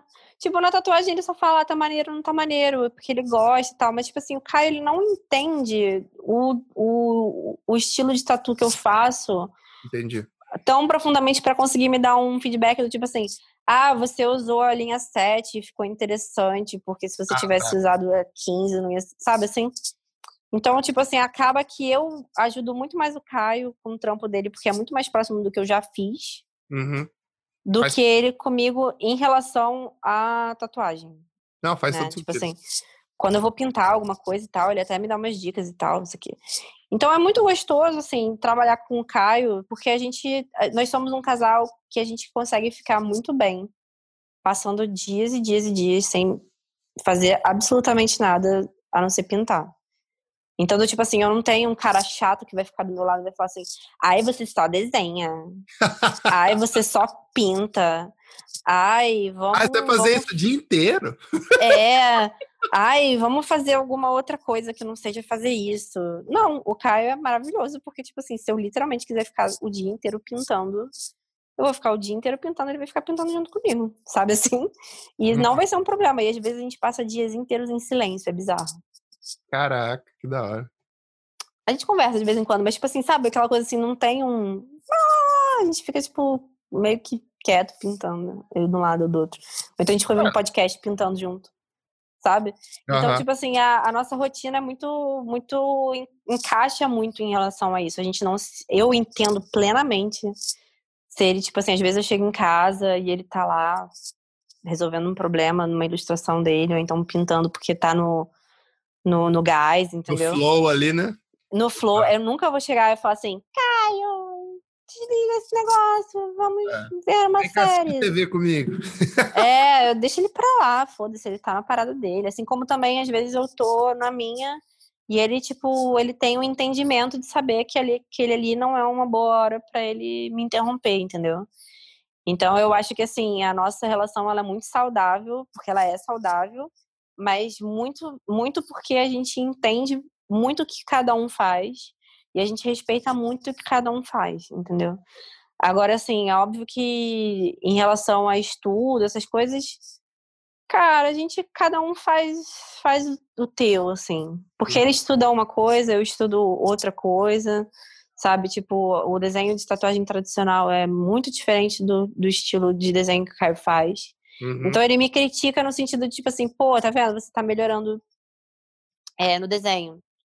Sabe assim, mas ele não consegue dizer exatamente o que, que é aquilo que eu É, melhorei. Ele só. um pouco de conhecimento técnico para poder opinar. É, mas ele, ele fala muito assim. E, e por um outro lado, eu já tenho um conhecimento técnico de direção de arte Exato. dentro do trabalho dele, que é do tipo assim, eu chego e falo, pô, o contraste não tá muito bom, muda a composição aqui, eu acho que se você colocar esse elemento tal, lá, lá.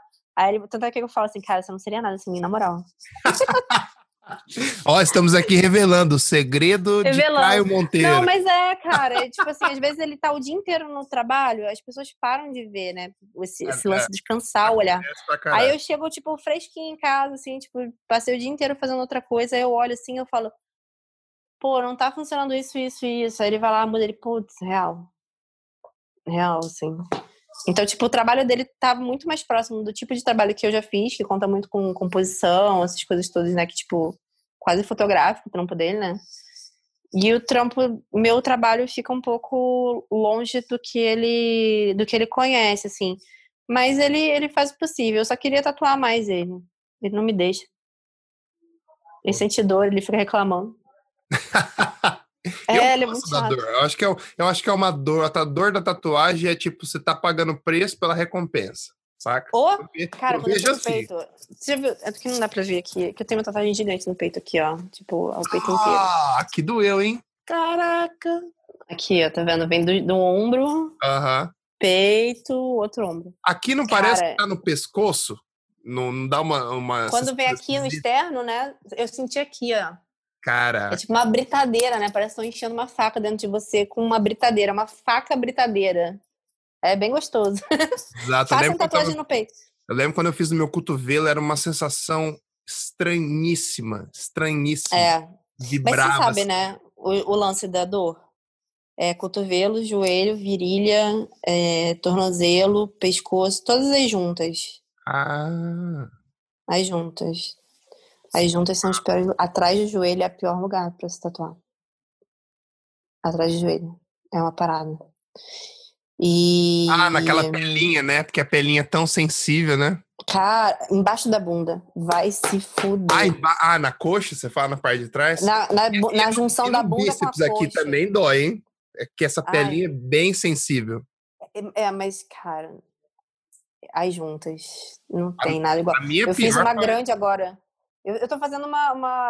Atrás da coxa, eu tô fazendo uma kitsune oriental tradicional. É Hum. tipo é- esse que tu tem.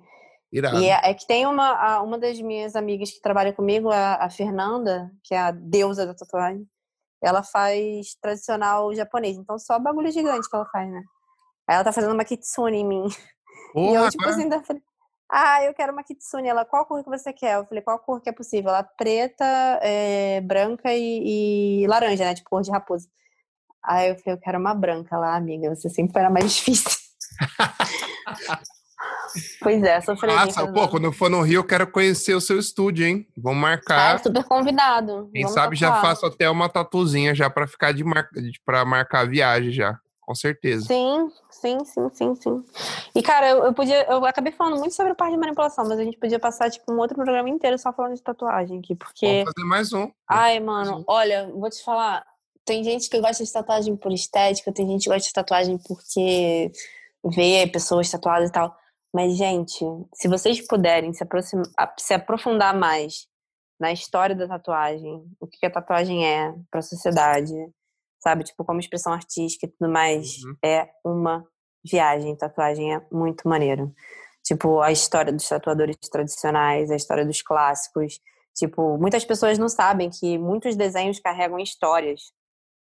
O Ah. desenho por si só é uma história. Principalmente na tradicional, são símbolos, né? De. Sim, e cada uma tem um símbolo, cada uma tem uma parada, sabe?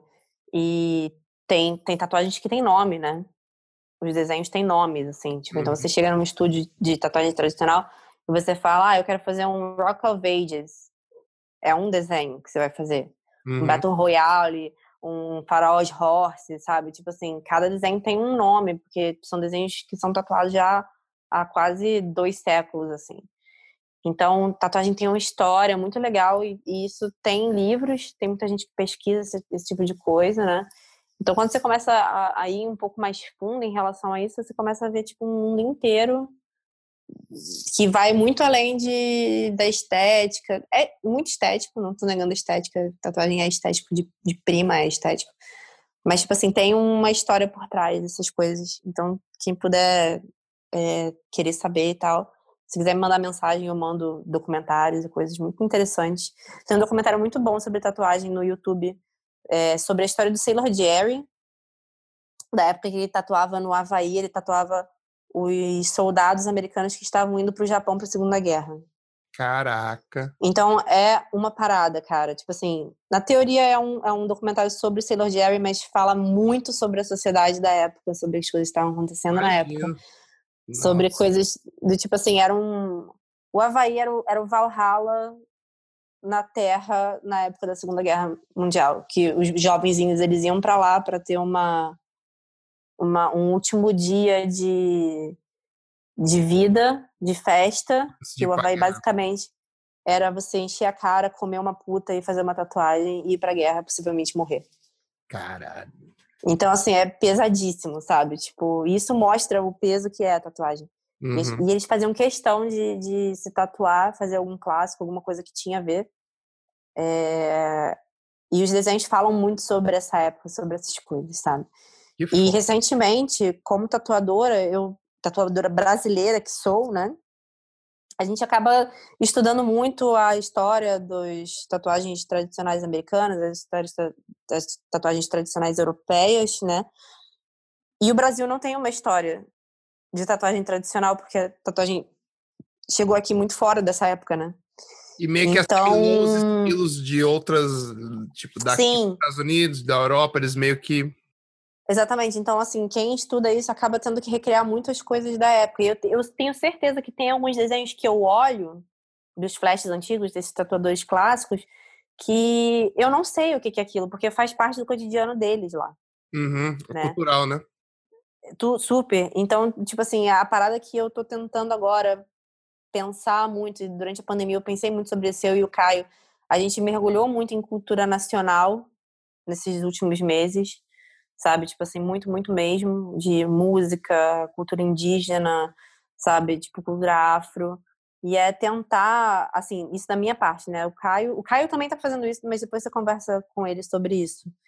É, que é tentar pensar do tipo assim, tá, se tivesse tatuagem aqui na época que a tatuagem era o que era nos Estados Unidos e na Europa, quem seriam as pessoas que estariam sendo tatuadas?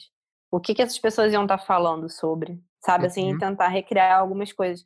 E aí você, eu acabei me deparando muito com, com samba, com é, cultura marginal da época, sabe? Uhum. Porque, tipo assim, se eu tivesse tatuagem de 1910, 20 aqui, não ia ser gente branca que ia estar se tatuando, não. Sabe? Tipo assim, não ia ser a classe média que hoje em dia se tatua. Ia ser a galera que era do Porto, que tava ali na região, né? Aham. Isso falando do Rio de Janeiro. Aham. Então, do tipo assim, eu tô numa pira muito, muito louca de começar a tentar saber mais sobre a cultura dessa época, para tentar recriar alguns desenhos que possam refletir alguma coisa da nossa cultura carioca, né, no caso, porque eu sou daqui, Uhum. brasileira, dentro desse estilo do tradicional. Muito foda. Nossa, acho, ah, Tomara que eu consiga super fazer. interessante, cara. Faz essa parada aí, porque com certeza vai sair alguma Sim. coisa boa. Muito legal Sim. essa ideia. Muito legal. Puta que Porque pariu. tatu é isso, tatu é reflexo de sociedade, né? Tipo assim, de, de, de época, de tudo. Então é tentar pensar de uma forma brasileira pra gente também não ficar recriando só o que os gringos fazem. Porque é muito foda o que todos eles fazem, mas ao mesmo tempo eu sinto que ali tem umas coisas que a gente perde, sabe? Porque não é, Uhum. não fala a nossa língua, não fala a nossa história, assim. E também é falar uma história que de repente não é tão contada, né? de Uhum. uma forma geral. Uma, uma história mais marginal da, da, da cultura de cidade, né? Uhum. Nossa, muito animal. Bom, eu já percebi que um podcast só não vai ser suficiente pra você, então a gente vai marcar um segundo. Vamos, vamos falar sobre Porque- tatuagem. eh, Se você quiser, eu posso convidar o pessoal do coletivo também. Eu acho que seria irado. A gente poderia Tem marcar. Ou tatuador você mais uns parada. dois, três, e a gente conversa sobre tatu. Sim, Pode até. sim. te mando uma, uma. Sei lá, se você até quiser fazer, vocês quiserem até fazer a pauta vocês, assim, a gente queria falar sobre isso. Porque talvez eu não tenha tanto conhecimento técnico e, tipo, para contar uma história legal como vocês têm. Então seria legal essa, essa troca pra gente ver o que seria legal explorar. Aí a gente traz a Uhum. galera e bate um papo. Eu acho que Fechou. animal.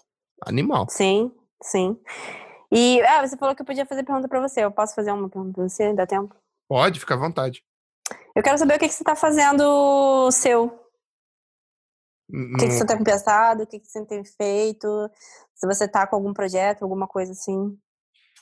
Eu tenho me questionado bastante, porque eu cheguei numa, numa parte da minha carreira que eu, eu tenho, eu tô estável e tudo mais, mas eu gosto muito de fazer as minhas artes de modo tradicional. Uhum. Fiz muitas, fiz o que? Umas 5, 6. Eu quero continuar fazendo, eu quero quero brincar mais, me desafiar mais e tentar, sei lá, ver se eu consigo viver disso, sabe? Ao invés, porque eu eu tenho esse mesmo questionamento que você tem, que tipo assim, ah, beleza, eu tô fazendo esse monte de trampo, tá, bonito, tal, mas e aí? Tipo, é isso. É bonito você vai deixar, né? entende isso, e é isso. Assim, pô, e eu lembro quando eu fiz a minha primeira, participei de um show de arte, levei, levei as minhas artes lá, dos animais que eu fiz, e eu percebi que a reação que a galera tinha com o meu trabalho era totalmente diferente.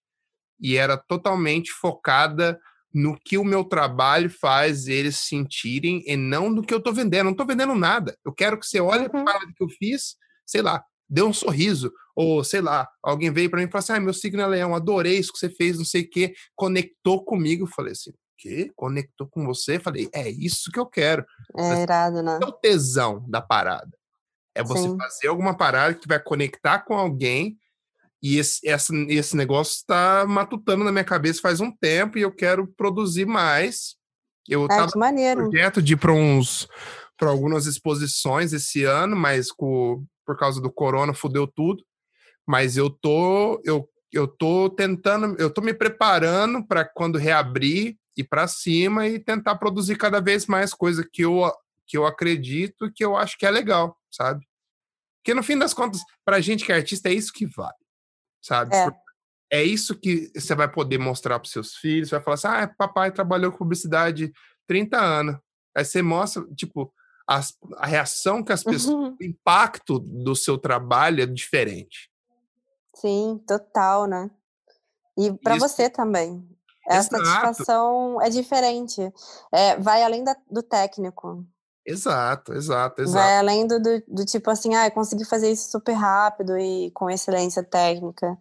Porque é, é uma relação muito mais visceral Total. do que do que qualquer outra coisa assim e, e as pessoas elas devem sempre ficar muito atentas a não misturar o trabalho delas com o que elas refletem em relação artisticamente Uhum. Tentar não misturar isso, sabe assim?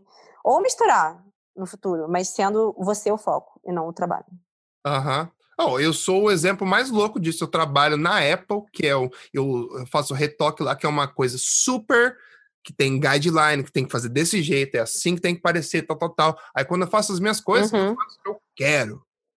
É, Você tipo, tá selvagem, né? Esse, exato. Eu saio e falo assim, mano, quero fazer uma coisa totalmente diferente, com, ele, com um material totalmente diferente. Por quê? Porque essa é a minha liberdade, sabe? É como se saísse da prisão Sim, e que foda. respirar e falar assim, é isso, sabe? É isso que eu quero uhum. fazer. Então eu tô nessa...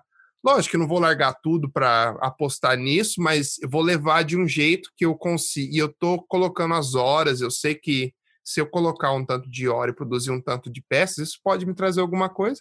Ou se não me trouxer nada, vai me deixar feliz. Saca? É isso que. É, cara, eu vou te falar, a vida da gente vai mudando com o tempo. Sabe? Tipo assim, o que você está vivendo agora não, é, não vai ser o que você vai viver daqui a 10 anos. E você tá, tipo, dando essa respirada, de repente, no futuro, você não vai só estar tá dando uma respirada. Na verdade, eu, espero que no futuro você tá, tenha, tá, esteja dando uma mergulhadinha. Não, sim, eu quero mergulhar. No outro lado, Você louco de mergulhar largando tudo para trás. Eu quero, eu tô trabalhando para que isso seja o meu futuro. Mas é, eu acho que, que eu preciso mais fora, que você fique mais pra... fora da água do que dentro da água, entendeu? Exato, tipo assim, exato. que suas respiradinhas virem, virem o seu normal, virem sua respirada normal. Uhum. Uhum. Muito Não, foda, eu tô, cara. Eu tô, eu tô apostando e tô me divertindo, sabe? É uma coisa que me deixa feliz uhum. pra caralho. Eu, eu sento, passo o dia inteiro ali e, velho, eu saio, tô cansado, mas tô com um sorriso no rosto, saca? É Sim. diferente, é diferente você sair de um trampo estressado e falar assim, vou pra casa, vou encher a cara e vou dormir, fumar um beck. Olha que merda, né? Se sai de um trampo que eu tô fazendo pessoal, eu saio energizado, saca? É, é uma, uma, é uma sensação totalmente diferente. Eu, é uma coisa que você tenta explicar para os outros, mas a pessoa não vai entender até ela fazer. Até ela fazer. Não Exatamente. adianta. Eu falo pros outros, falo assim, ah, beleza, mas eu, mas eu sinto a mesma coisa fazendo isso. Eu falo assim, não, bro, uh, uh, não tá uh, entendendo, não tá entendendo. Tenta. Antes de você ter uma resposta pronta dizendo que você sabe alguma coisa, tenta antes. Exato. De verdade. É, tipo, então você também é do time que acha que as pessoas têm que sair amanhã, comprar um papel e umas tintinhas. Total. Ué, foi assim que eu fiz todas as minhas coisas. Eu, eu, por que, que eu fiz arte com prego? Porque eu fui pro Home Depot, que é uma loja que vende coisa de construção assim, vou comprar o bagulho mais parecido, que seja meio parecido com pixel, eu consiga modelar de uma forma pequena e que seja barato. Aí eu comprei uma caixa de prego, 3 mil prego e fui pro estúdio. Fui pra Irado. minha agência, que eu tinha conversado com, meu, com o dono, que ele tinha deixado eu usar o espaço, usei o espaço, fiz as minhas peças, a gente tirou foto, tudo, desmontei tudo e feliz, saca? E boa. Uhum. Mas foi um tesão. E eu gastei, tipo, 80 dólares. Sim. E me deu uma. E é muito bom, né? Quando você, tipo, já tem uma ideia martelando dentro da sua cabeça e você coloca aquilo em prática. Não, e você consegue né? o resultado que você imaginou, ou até um pouco melhor, se assim, hum, uhum. dev deveria estar tá me arriscando mais. Por que, que eu não estou me arriscando mais? Por que, por que, que eu estou me segurando? Por que, que eu estou me limitando? Saca? Esse que eu, que eu, que eu fiquei matutando. Eu falei assim, puta, eu fico me limitando que eu preciso da foto para fazer isso. Não, eu não preciso é de porque, nada. É porque dentro da nossa cabeça os problemas eles não têm limite. Uhum. Exato. Dentro da nossa cabeça o problema não tem limite. Vai ser sempre muito grande. Mas se você pega assim, você faz, porra, você vê que não era, não era tão complicado, né? Exato. O negócio não era tão, tão difícil assim. Tipo, óbvio que vai ter uns probleminha lá, mas Pô, mas, maneiro, quando você se coloca em movimento, você se coloca em movimento. Então, o problema, ele faz parte do negócio. E foi aquela coisa que a gente estava falando antes. O erro, ele, ele se torna uma parte do processo, não é uma coisa que você tenta evitar. Até porque, se você quiser ficar bom mesmo, você vai ter que errar pra caralho. Vai. e até quando você Cara, ficar bom, você ó, ainda vai errar. Você vai cagar a vida eu, inteira. Eu comecei falando da minha avó e vou fechar falando da minha avó também. Ela falava uma parada que, tipo assim, a primeira vez que eu caí do cavalo, fiquei muito bolada, que cair do cavalo é uma parada. E ela virou pra mim e falou assim: só cai quem anda.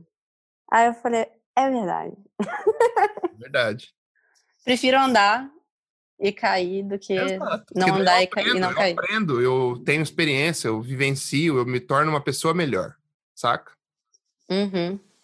Bom, Foda. queria te agradecer do fundo do meu coração. Isso, uh, o papo foi tão bom que eu nem vi a hora passar. Conversamos quase três horas aqui. Foi Caralho, você, eu vou te dar trabalho nessa edição, né? Nada, Desculpa. Nada, nada, nada. É o Vitinho que faz, então o Vitinho vai receber ali, ele que... Então ele foi mal, Vitinho. Queria te agradecer do fundo do meu coração, foi um papo irado. Eu... Foi. Mais uma vez, vou falar, isso tá virando clichê, você me surpreendeu, você é muito mais gente boa do que eu imaginei. Não sei, eu Gostei pra caralho do papo e eu só É que bom, cara, também. Tirou esse tempinho para trocar uma ideia comigo. E vamos agendar o Kai. Quando eu for pro Rio, dou um toque para vocês e vamos tomar cerveja.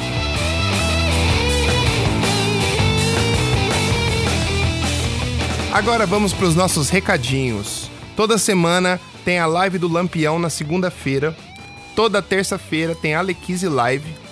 Às quartas-feiras temos o UOL com o Jean Campos e também temos as lives do Rodrigo de Magalhães. Na quinta-feira temos o Luz com Café da família Luz e na sexta-feira o Photoshop Fan Battle.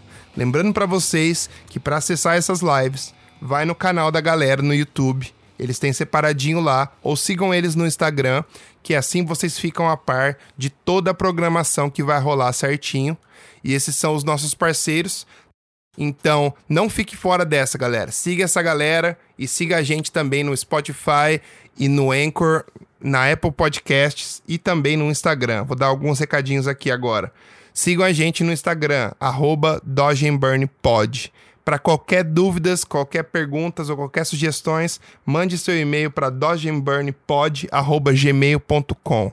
Eu estou fazendo a minha mentoria, já estou com uma quantidade legal de alunos para você que quer subir de nível e quer melhorar o seu a sua percepção visual, quer melhorar a sua técnica, quer melhorar como você vê as suas imagens e como você consegue transmitir essa criatividade que você tem na sua cabeça para o papel, para a tela. Fale comigo, venha para a mentoria do Hugo. Se você quiser mais informações, mande e-mail para hugocantelli.yahoo.com.br e eu pessoalmente vou responder para vocês com todas as informações certinhas. Eu já fiz alguns posts no meu Instagram com trabalhos de alunos e assim que essa turma estiver pronta, a gente vai postar mais coisas para vocês.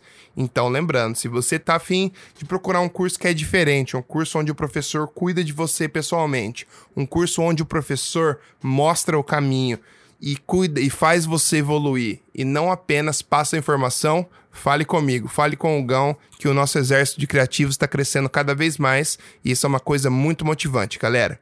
Mais um recadinho, galera. Lembrando nossos ouvintes que, por favor, sempre compartilhem os nossos posts no Instagram, no Facebook. Ajude a gente, curta a nossa página, dá share com seus amigos, dá share nos seus stories e marca a gente, porque isso ajuda a gente muito. E o nosso conteúdo tem ficado cada vez melhor, tem crescido bastante. Beleza? Um abraço e até mais.